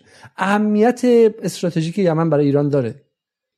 ببینید قطعا اهمیت استراتژیک داره. همون جوری که مثلا حزب الله برای ما عمق استراتژیک ایجاد کرد انصار الله هم انصار الله هم برای ما عمق استراتژیک ایجاد می‌کنه. یک نکته یادم رفت که بگم بحث قیم بودن ایران برای یمن. بله. آیا آیا ایران قیم حوسی هاست؟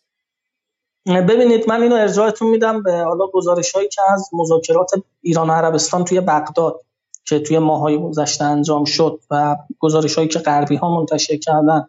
برید مراجعه کنید ببینید. اصلی ترین درخواست عربستان سعودی از ایران در مورد یمن در مورد یمن بوده و اینکه ایران حوسی ها رو برای نشستن پای میز مذاکره قانع کنه.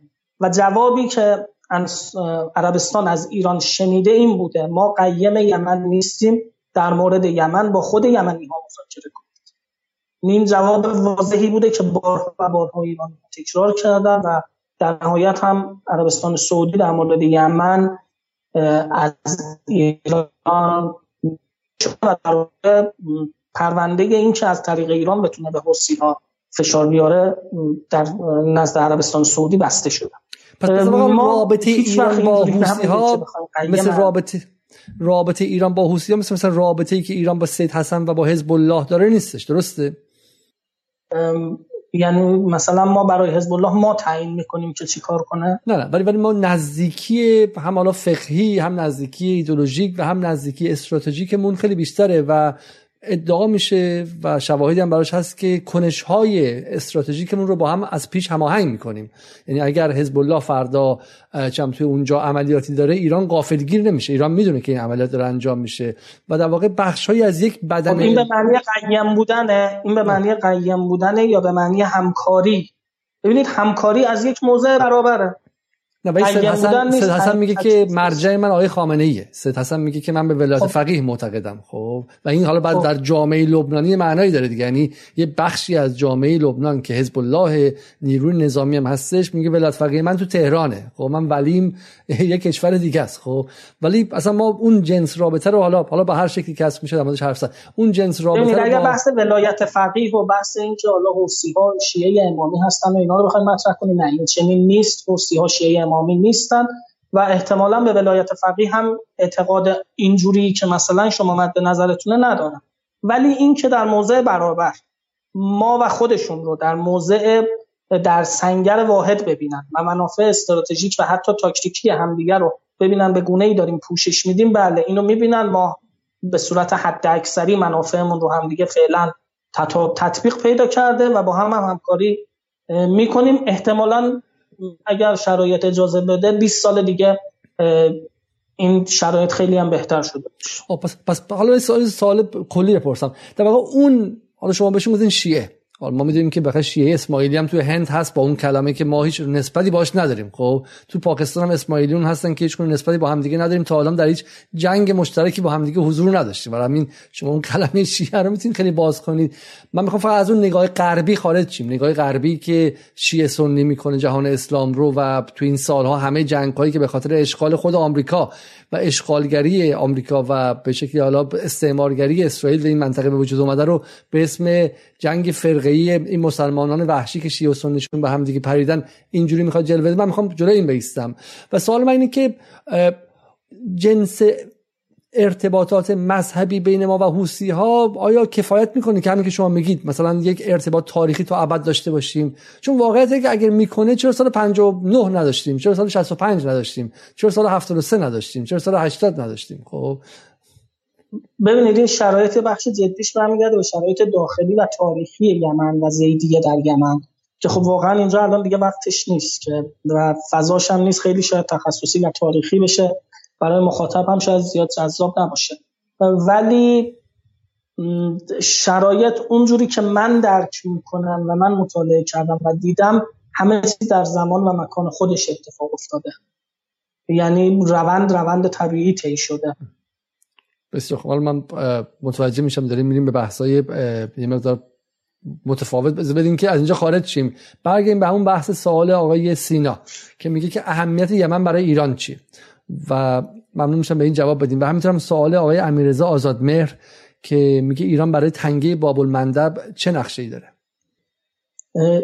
ایران برای تنگه باب المندب هیچ نقشه خاصی نداره. ایران همین که بتونه از انقلاب مردم یمن در خاک یمن دفاع بکنه و اجازه بده اراده مردم یمن بر این سرزمین حاکم بشه بزرگترین مزیت رو خواهد بود خب پس این حرفایی که گفته میشه بعضیش از رایفی پور نقل شده و غیره که ایران به دنبال تسلط بر باب المندب برای اینکه بخشی از نفت جهان از تنگه هرمز رد میشه و بقیهش هم از باب المندب و کسی که به جفتش در واقع دسترسی داشته باشه عملا می‌تونه کنترل نفت جهان رو داشته باشه و ایران می‌تونه دور عربستان چنبره بزنه و عربستان رو خفه کنه.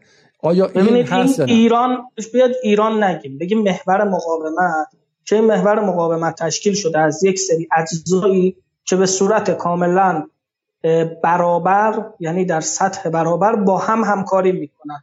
اگر اینو اسمشو بذاریم آره همینه. ولی این که بگیم نه ایران دنبال خب, خب تاسیس اگر این باشه اگر همین باشه پس عربستان حق داره که احساس خطر وجودی کنه دیگه. یعنی در یعنی از اون ور که اگه بخواد نفتشو از تنگه هرمز صادر کنه ایران جلوشو می‌خواد بگیره. اگه بخواد از باب المندب خودش هم صادر کنه اینجا انصار الله جلوشو می‌گیرن. و در واقع به نظر میاد که اینجا با این نگاه پس متخاصم ایرانه نه عربستان. عربستان داره از خودش دفاع می‌کنه.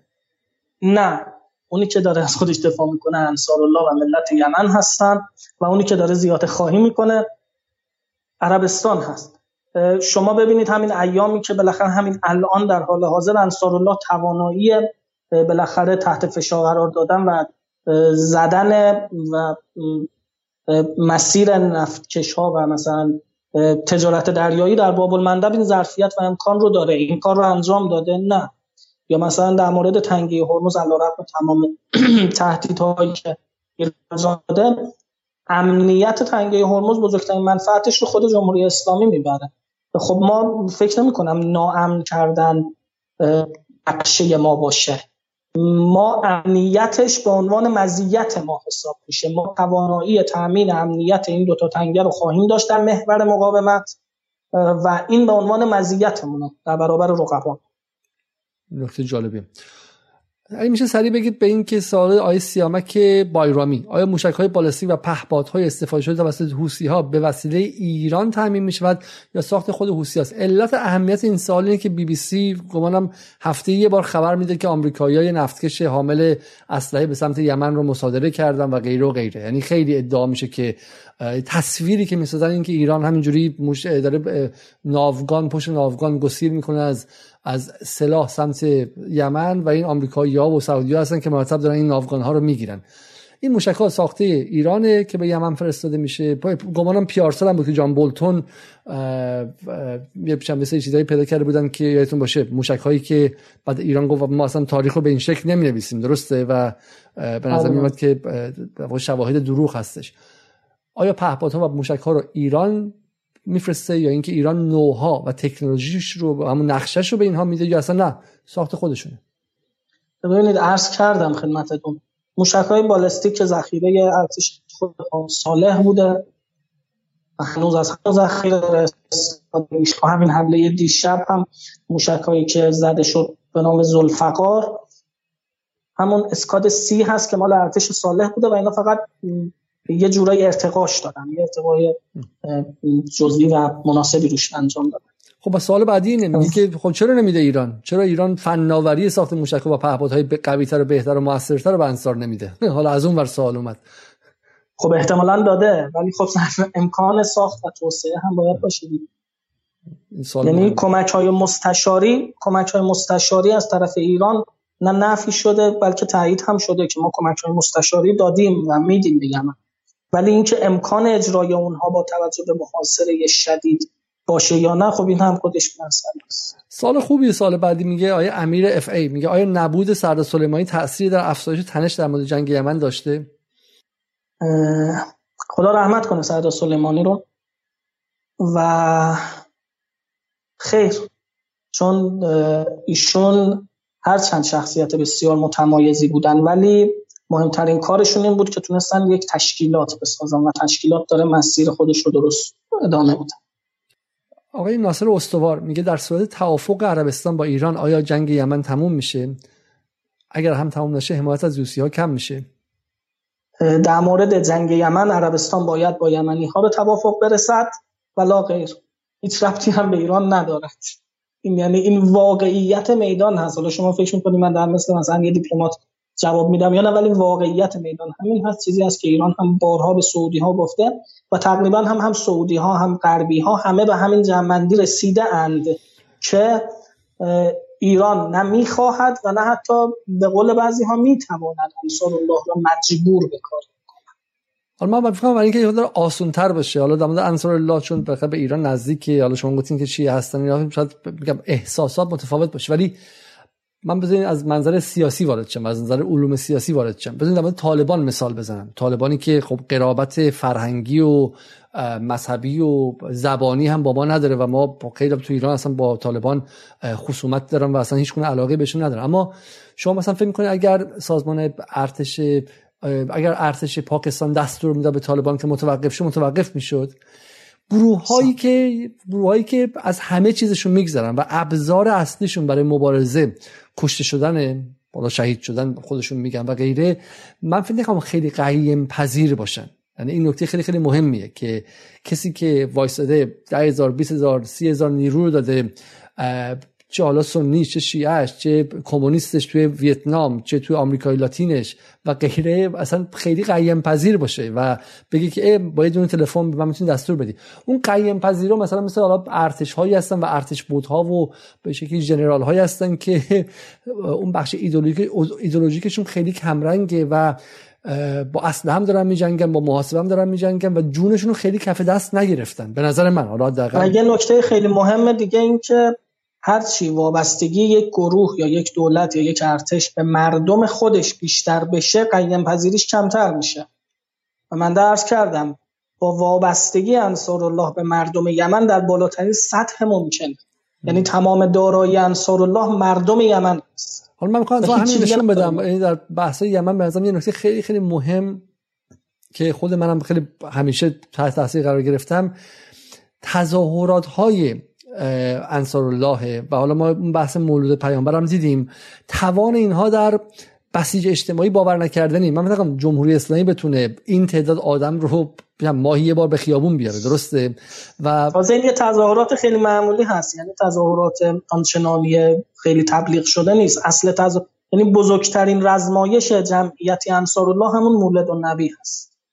دقیقا. حالا ما مولد نبیه باز سعی می‌کنیم که یه تیکش می‌خوام نشون بدم به مخاطبا. که یعنی توانشون در آوردن گمان مثلا چم یه میلیون نفر در خیابون های صنعا خب باور نکردنی. اونم جایی که می‌تونه حمله هوایی بشه درسته؟ جایی که بله بله بله. عربستان در فاصله خیلی نزدیک پرواز می‌کنن و حتی سال 2016 همین میدان این بارها بمباران شده. خب یه سوال دیگه این که میگه نهایت خواسته انصار الله چیه و آیا دستیافتنی آقای حامد آلایی می‌پرسه؟ ببینید انصار الله مشارکت در دولت یمن رو می‌خواد با سهم عادلانه. خب انصار الله الان خودش رو نماینده 70 درصد جمعیت یمن می‌دونه. این قدم اول خواسته اول و خواسته دوم یک خواسته کاملا منطقی یعنی خواسته که کاملا منطقیه. خواسته دوم هم قرامت خیلی محکم و خیلی جدی دنبال این هستن که عربستان مسئولیت این تجاوز نظامی رو بپذیره و قرامت پرداخت کنه به ملت یمن. یعنی این دوتا چیزی که من شنیدم و دیدم و صحبت چه، چقدر این عملیه؟ چقدر این عملیه؟ چون عربستان میگم در نحوهی که عربستان داره داستان صورت بندی می‌کنه انصار الله رو بخشی از ایران می‌دونه و فکر می‌کنه که اگر اونها بیان دیگه تمومه دیگه. یعنی اصلا برای خودش آیا اصلا آیا عربستان خودش آماده همسایگی با یک حکومت حوسی کرده؟ آماده نیست ولی مجبور آماده بشه. چون نمی‌تونه انصار الله رو حذف ولی شرایط فعلی و نشانه هایی که الان هست اینه که اصلا آمادگیش رو نداره و با تمام توان می‌خواد مانعش بشه ولی نمی‌تواند.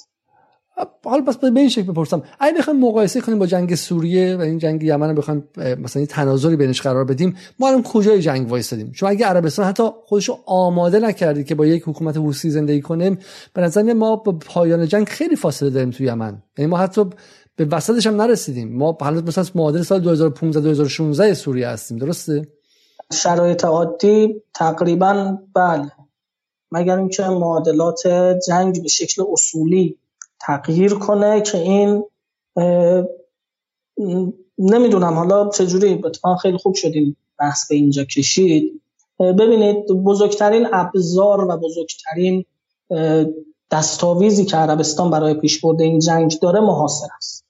من این رو به زرس قاطع میگم به دوستان. لحظه ای که جنگ یمن که محاصره یمن بشکنه یک ماه بعدش جنگ نهایتا تمام یعنی عربستان مجبور میشه و جنگ رو تمام هر کسی هر کشوری هر گروهی در هر کجای دنیا نمی‌دونم چرا تا الان در مورد یمن مدلی مثل ارسال کشتی های کمک های بشر دوستانه اجرا نشده. نمی‌دونم چرا تا الان هیچ کشتی صلحی به اون سمت نرفته که محاصره رو بشکنه. نمی‌دونم چرا هیچ گروه خیریه‌ای در دنیا جمع نشده که مثلا لوازم بهداشتی دارو جمع آوری کنه و بفرسته به یمن.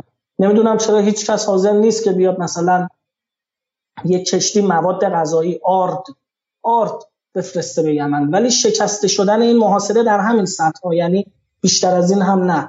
لوازم پزشکی مواد غذایی و نهایتا سوخت. شکسته شدن محاصره در همین حد نقطه آغاز برای پایان سریع جنگ یمن خواهد بود. از اینجا به نظر من من درخواست می‌کنم هر کسی در هر جایی هر توانی داره بذاره برای اینکه یه جوری این محاصره بشکنه. با هشتگ زدن با کمک جمع کردن با نمی‌دونم دیدن سیاستمداران با دیدن peace activist ها هر کی هر جور هر جا. حالا من بزرگترین به قول شما و به قول خیلی از کسانی که حتی در سازمان ملل کار می‌کنن بزرگترین بحران بحران انسانی قرن 20 بیستم بیست حالا ما آمار و ارقامش هم دیدیم و یکی دیگه اینجا هستش که نشون میده چند نفر منزلشون از دست دادن و غیره. ولی ولی حالا به نظر میاد از دست ما کاری بر نمیاد. خب و حالا شما خودتون هم میگید که هشتگ بزنیم. یک نقشه پایینم نشون بدم و, و بحث رو تموم کنیم. به نظر میاد که این تقسیم بندی و جنگ یمن مثل خیلی از جنگ هایی که در این سالها اتفاق افتاد لیبی سوریه و غیره خب پایانش هم پایانش هم مربوط به بلوک بندی های قدرت در جهان. حالا این تصویری که من از الجزیره سایت الجزیره انتخاب کردم میگه در یک سم عربستان سعودی کویت قطر که حالا دیگه نیستش بحرین و امارات و اردن و مصر و مراکش و سنگال و سودان و مالزی هستند که طرفداران عربستان و ادامه جنگ هستند این طرف ایران روسیه و چین رو کشیده که مخالف جنگ هستند و فرانسه و آمریکا و انگلیس و ترکیه و بلژیک رو هم به عنوان کسانی که خواهان راه حل غیر نظامی هستند و این بلوک بندی رو بیرون کشیده و به نظر میاد که این بلوک بندی باید عوض شه و بخر این بلوک بندی باید به توافق برسه تا جنگ یمن تموم شه. درسته؟ اصلا شما با این تقسیم بندی الجزیره موافقید این تصویر خب مربوط به ابتدای جنگ هست. اون کشورهایی که بالا گذاشته کنار عربستان سعودی اینا اونایی هستن که اون اصطلاحا ائتلاف عربی رو تشکیل دادن که تقریبا هیچ خیلی هاشون هیچ نیروی نفرستادن برای جنگ. هم تو یه پولی گرفتن و یه اسمی گذاشتن و بعدم کشیدن کنار. مالزی الان اومده بیرون. سودان اومد بیرون دوباره رفت و الان تو خاک یمن هیچ نیروی نداره. فقط تو عربستان نیرو داره. مصر خیلی محدود وارد شده. قطر کامل رفت بیرون. نمی‌دونم کویت نیروی نداره. سنگال نیرو نداره. خود مغرب نیست. خب این که هیچی. این اطلاف عربی عملا یک عربستان مانده و امارات و دیگر هیچ. در مورد مخالفان جنگ خب اون حامیان جنگ هم که خیلی بیشتر از ایناست. کل اروپا و آمریکا رو همه رو باید بذاریم. خود سازمان ملل به نظر میاد خودش یکی از بزرگترین جنایتکاران در این جنگ باشه. ولی اون مخالفان جنگ هم چین و روسیه هیچ وقت مخالف این جنگ نبودن. چون منافع عظیم اقتصادی در بازار نفت در بازار اقتصاد با عربستان سعودی بهشون اجازه نمیده بخوان مخالفت کنن با عربستان سعودی در این جنگ. برای همین یک یمن بوده و ایران به عنوان تنها حامیش چرا؟ الان ونزوئلا سوریه کم و بیش سفیر هم فرستادن. انصار الله دولت نجات ملی به سوریه. مثلا حزب الله لبنان حامی هست ولی به عنوان دولت شاید فقط ایران و الان سوریه. بشه بگیم که حامی هست. این سوال آخر رو می‌پرسیم و بحث رو از دو ساله. یه سوال آیه مسعود حبیبیه که میگه پیش بینی مهمان از نتیجه جنگ یمن و زمان اتمامش چیه؟ و یکی هم سوال احمد جمالیه که میگه انصارالله چقدر نیروی رزمی داره؟ شما هیچ تصوری نداریم. شما گفتین امارات فقط 120 هزار تا نیروی مزدوری و نیابتی داره. اول اینو بگید. انصارالله چند تا نیروی رزمی داره؟ ببینید درس کردم در یمن اون تصوری که شما از نیروی رزمی دارید با تصور در یمن متفاوت هست.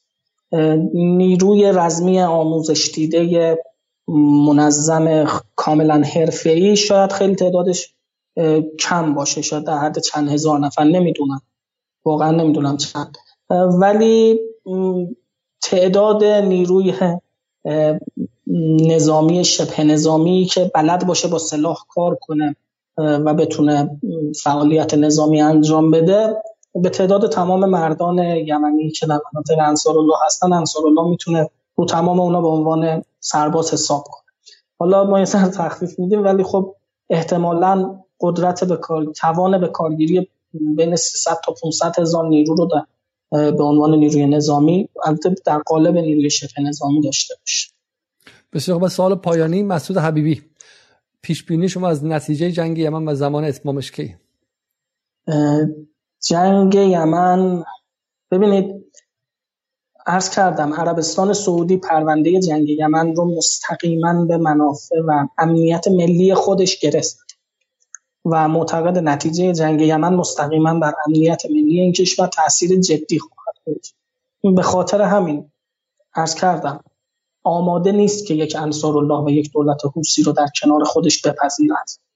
و آماده آمادگی دارد به طور جدی یعنی شواهد و قرائنش هم هست که طولانی مدت شاید برای چندین سال دیگه به همین وضعیت ادامه بده مگر اینکه تغییر جدی و اصولی در معادلات و موازنه جنگ حاصل بشه که این خب مسئله کاملا جدا یعنی چی؟ تغییر اصولی؟ یه مقدار شما حالا میگی من دیپلمات نیستم ولی شبیه دیپلمات حرف می‌زنم. یه مثال بزنید. مثلا ایران ایران می‌تونه وارد جنگ شه؟ به نظر شما سوالی که چند نفر پرسن چرا ایران وارد جنگ نمیشه؟ به کمکشون مثلا. نمی‌تونه و نه نیازه. چون انصار الله نیاز به نیرو که نداره. از کردم نیرو هم الحمدلله اونجا همه مردان یمنی هستند و توانایی جنگیدن دارن. ما اگر کاری می‌تونیم بکنیم نهایتا کمک مستشاری بدیم یا فشار محاصره رو از دوششون ایران اگر چجوری؟ ایران ایرانی که زیر تحریمه چجوری فشار محاصره رو برداره؟ محاصره باید بشکنه. همین یه کشتی صلح بره نمی‌دونم کشتی کمک های مواد غذایی بده کمک های مردمی بره کشتی سوخت بره این نکته مهمیه. حالا من این نکته من حالا پایان برنامه دیگه بحث تحلیلگری رو بذاریم کنار و, و من خودم هم فکر می‌کنم. یعنی من فکر می‌کنم که خب معادل این بحران های انسانی رو ما داشتیم. ما در دهه 90 بحث بوسنی رو داشتیم. قبل از اون چه می‌دونم خود غزه هر از گاهی به عنوان بحران انسانی مطرح میشه. بالاخره بزرگترین زندان روباز جهانه و همین که شما میگی فلوتیلا یا به شکلی ناوگان های فعالان بلند میشن میرن. سعی می‌کنن که حس رو بشکنن و, و کاری کنن که حداقل غذا به اونجا برسه و دارو برسه و غیره. و اینکه اینکه عربستان موفق شده عربستان سعودی موفق شده که روی رسانه های جهان چنان سیطره داشته باشه که اصلا نتونن حتی آزادگان جهان رو بشه کسایی که دلشون ممکنه مثلا به رحم میومد حالت عادی به این برسه خیلی خیلی نکته مهمیه. پس پس به نظر من حرف شما رو من به این شکل به عنوان پایان بندی استفاده می‌کنم. انصار الله نیازمند نیروی نفرات نیست نیازمند حتی موشک و نیروی نظامی هم نیست چون با پهپادهای 200 دلاری داره کارش راه میندازه درسته؟ و توازن بله. قوا رو برقرار می‌کنه. به آن نشان حالا خیلی گفته که حرفای مهمان شما شعاری و ایدولوژیکه ولی به آن نشان که سال هفتم و هنوز کنزه عربستان سر جای اولش وایستاده و یک قدم از اون خاک رو نگرفته و اوضاعش از نظر نظامی بدتر شده که بهتر هم نشده. به این به این نشان. پس پس توازن نظامی برقرار کرده. اما چیزی که پس خطرناکه تو امان بودن حصر اقتصادی و محاصره کامل یا سیج با جنگه یعنی در واقع بعد قلعه در نظر بگیرید که هم دور تا دورش محاصره کردن هم مرتب دارن توپای آتشین داخلش میفرستن. درسته؟ و شما میگید که اون توپای آتشین اینا از داخل با فلاخون چیزایی پرت می‌کنن بیرون ولی محاصره رو نمی‌تونن بشکنن و در نهایت این محاصره است که تعیین کننده است. پس به عباراتی عربستان نه ما فقط به هواپیماهاش و به ها نگاه کنیم و سعی کنیم که روی اینا مانور بدین. عربستان داره یمن رو زجر کش می‌کنه شما دارید میگید. کاملا درست. یعنی عبارت کاملا دقیق. بسیار خب ما سعی می‌کنیم که بحث های یمن رو ادامه بدیم. آیه حاجی صادقیان هم امیدوارم که دفعه بعد هم بیان و بقیه دوستانم که روی یمن کار کردن با من تماس بگیرن و بیان. در پایین یک بار دیگه راه تماس با جدال رو می‌بینید. جدال تیوی at gmail.com پیام بدید ایده بدید نقد کنید پیشنهاد بدید و و همینطور هم اگر خارج از کشور هستیم به patreon.com خط مایل جدال بپیوندید من گمان می‌کنم که یکی از چیزهایی که باعث شد یمن رو ما این سالها اونقدر که باید نفهمیم و اصلا صدای صدای واقعا فاجعه انسانی که درش داره اتفاق میفته رو نشنویم و وجدان هامون رو به سمت دیگه کنیم اینه که تاریخش رو نمی‌دونیم و اونم بخشش به خاطر استعماری بودن ذهنمونه. اینه که ما خود روایت خود تاریخ خودمون رو هم به صورت استعماری خوندیم. برای همین همدلیمون با کسی توی بلژیک و توی چه می‌دونم لندن احتمالا خیلی خیلی بیشتر از کسی که توی 100 کیلومتری و 200 کیلومتری و 500 کیلومتری مرزمون با هزاران سال تاریخ مشترک داره زندگی می‌کنه. برای من به عنوان آخرین بخش بعد از خدافزی با آیه حاج صادقیان ویدیویی انتخاب کردم که از ویدیوهای ضد استعماری گروه های چپ یمنی که اون رو برای شما می‌ذارم و قبل از اون با شما خدافزی می‌کنم.